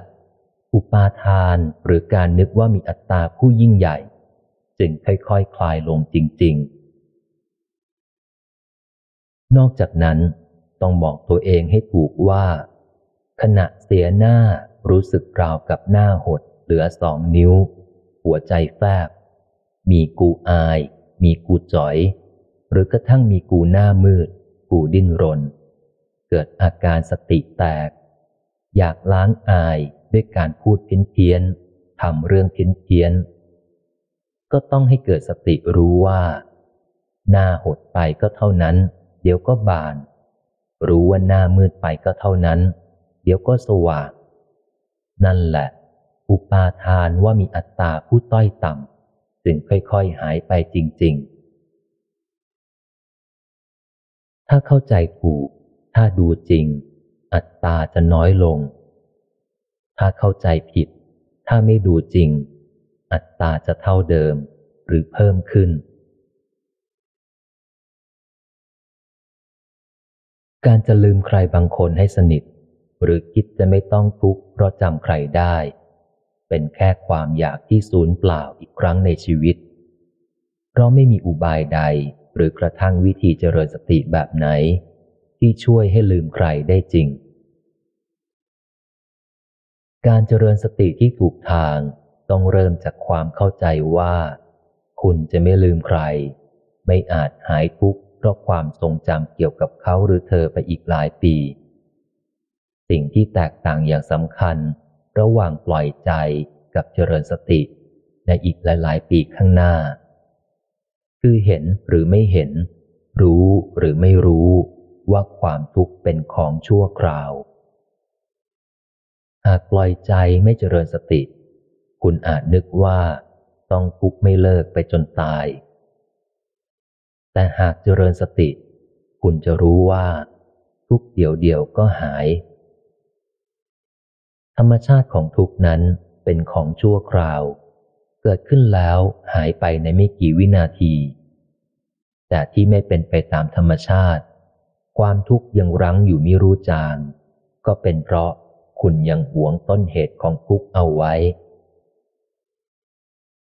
สำรวจง่ายๆ รู้สึกว่าทุกข์ที่ลมหายใจนี้ ลมหายใจหน้าก็คลายแล้ว แต่ถ้านึกถึงบุคคลหรือเรื่องราว อันเป็นต้นเหตุของความทุกข์ ลมหายใจนี้จะทุกข์เพราะอาการนึกนั้น ลมหายใจต่อๆไป ก็ยังคงทุกข์เพราะอาการนึกอีก อย่าคิดว่าการเจริญสติเป็นยาวิเศษที่จะมาช่วยปัดเป่าทุกข์ให้หายขาดเป็นปลิดทิ้งทันที แล้วไม่กลับกำเริบอีก คุณจะพบกับความผิดหวังตั้งแต่ครั้งแรก ครั้งที่สองก็ผิดหวังอีก ครั้งที่สามก็ผิดหวังอีก เพราะไม่มีครั้งไหนที่ทุกข์มันหายขาดแล้วไม่กลับมาอีก มีแต่ว่า ถ้ายังคงชอบนึกถึงต้นเหตุทุกข์อยู่ ทุกข์ก็จะยังวนเวียนกลับมาให้เจริญสติร่ำไป เหตุผลถูก ผลถูก เหตุผลผิด ผลผิด ยิ่งอยากยิ่งทุกข์ ยิ่งไม่อยาก ยิ่งไม่ทุกข์ตราบใดยังมีความกระวนกระวาย เต็มไปด้วยอาการอยากหายทุกข์ ตราบนั้น คุณได้ชื่อว่า ยังสร้างเหตุแห่งทุกข์เพิ่ม ไม่ใช่ลดเหตุแห่งทุกข์ลง ความอยากเป็นต้นเหตุแห่งทุกข์ นี่คือสัจธรรมขั้นมูลฐาน ที่เหมือนน่าจะเข้าใจได้ง่าย ๆ แต่แท้จริงแล้ว เข้าถึงยากเป็นที่สุด เริ่มต้นสิ่งที่นักเจริญสติต้องรู้และหมั่นท่องให้ขึ้นใจ คือความอยากหายทุกข์ ไม่ได้ช่วยให้ทุกข์หายไป แต่กลับจะเพิ่มทุกข์ให้ปรากฏมากขึ้น ตอนใกล้ตายไม่ว่าใครก็จะรีบร้อนเป็นคนดีกันไปหมด แต่ตอนมีชีวิตมีโอกาสเป็นคนดีอีกนานๆ กลับไม่ค่อยมีใครใกล้ขวนขวายกันนัก เพราะคิดไปเองว่าจะดีหรือเลว ก็ต้องตายเหมือนเหมือนกัน ต่อเมื่อใกล้ตายขึ้นมาจริง ๆ จึงค่อยรู้ซึ้งอยู่แก่ใจตนว่า จะตายอย่างคนดี รู้สึกอย่างหนึ่ง จะตายอย่างคนเลว ก็รู้สึกอีกอย่างหนึ่ง สงบหรือฟุ้งซ่าน ต่างกันราวฟ้ากับเหว ไม่ได้มีความเหมือนกันเลยสักนิดเดียว วันเกิดเป็นวันที่ทุกคนรู้ว่า คุณมีชีวิตมากี่ปี แต่ไม่มีใครรู้เลยว่า เหลือเวลาอีกกี่ปี ที่คุณจะมีชีวิตอยู่ต่อไป คุณแค่รู้ว่าแต่ละวันผ่านไป ใจคุณหนักขึ้นหรือเบาลง คนมีสติที่แท้ ยิ่งแก่ยิ่งเป็นอิสระ โล่งเบา พร้อมลอยขึ้นสูง เหมือนไร้แรงดึงดูด คนขาดสติ ยิ่งแก่ ยิ่งถูกอายุร้อยรัด ให้ยึดมั่นถือมั่น จนหนักเหมือนถูกหินถ่วง หน้าตาภายนอกเปลี่ยนไปเรื่อยๆ ตามวัย หน้าตาภายใน เปลี่ยนไปเรื่อยๆ ตามกรรม ขณะแห่งความใกล้ตาย ทรัพย์สินไม่มีความหมาย แสงอาทิตย์ไม่มีความหมาย กองบุญอันสว่างกระจ่างใจเท่านั้นที่มีคุณ ปัญญาอันเป็นเครื่องทำความเบาสบายเท่านั้นที่มีค่า หนทางในชีวิตมีมากมายหลายมิติ มีทั้งหนทางอันเป็นรูปธรรม มีทั้งหนทางอันเป็นนามธรรม ทางมีได้ ก็ไปถูกทางได้ หรือหลงทางก็ได้ ถ้ามาถูกทางข้างใน ไม่หลงทางข้างนอก วันสุดท้ายคือทางออกจากความทุกข์ วาระสุดท้ายคุณคิดอะไรเพิ่มไม่ได้ ได้แต่รู้ว่า ทั้งหมดที่เคยคิดนำชีวิตมาถึงไหน ถ้ารู้สึกว่าเข้าใจธรรมะแล้ว ให้ถามตัวเองว่า เข้าใจแล้วเป็นสุขหรือเป็นทุกข์ฟุ้งซ่านหรือสงบ ถ้าไม่หายทุกข์ถ้ายังฟุ้งซ่าน ก็แปลว่า แค่เข้าใจธรรมะ สติยังไม่เจริญขึ้นถึงธรรมะจริง พอใกล้ตายมองย้อนหลังกลับไปในชีวิตที่ผ่านมา จะพบว่า การที่คนเรามัวคิดมัวพะวงเรื่องอื่นใดนอกตัว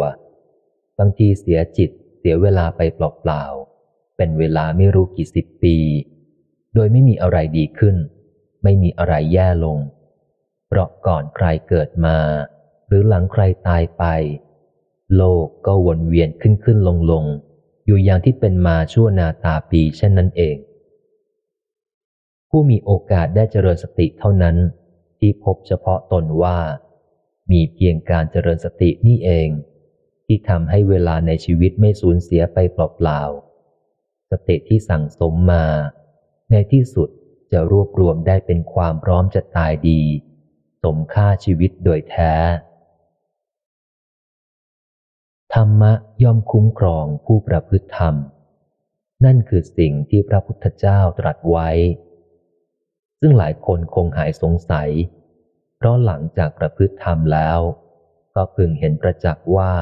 เป็นเช่นนั้นจริง ๆ ทราบชัดได้จากสามสถานการณ์ สถานการณ์ปกติ ชีวิตก็เป็นปกติสุขดีจริง ๆ ความสว่างแห่งกองบุญอันเกิดจากการประพฤติธรรม ไม่เคยทำให้ใครเสียใจในระยะยาว แม้ต้องกล้ำกลืนฝืนทนในช่วงต้นสั้น ๆ บ้างก็ตาม สถานการณ์ผิดปกติ แม้ชีวิตเป็นทุกข์ ก็ไม่ทุกข์ถึงขั้นอกไหม้ไส้ขม หรือแม้ตกต่ำก็ไม่ดำดิ่งถึงก้นเหว เพราะอย่างน้อย แม้อะไรอะไรนอกตัวผิดหมด แต่ผู้ประพฤติธรรมก็จะเหลือใจที่ผูกไว้ดวงหนึ่ง เป็นตัวหาทางนำสถานการณ์ปกติกลับมาจนได้ สถานการณ์สุดท้าย เมื่อชีวิตเดินทางมาถึงจุดสิ้นสุด ก็จะไม่รู้สึกว่าหลงทาง เปรียบเหมือนคนออกจากป่า เห็นถนนหนทางราบเรียบและพื้นที่โล่งกว้าง อย่างไรก็ต้องเชื่อได้ว่า มาถึงเขตปลอดภัยไร้กังวลแล้ว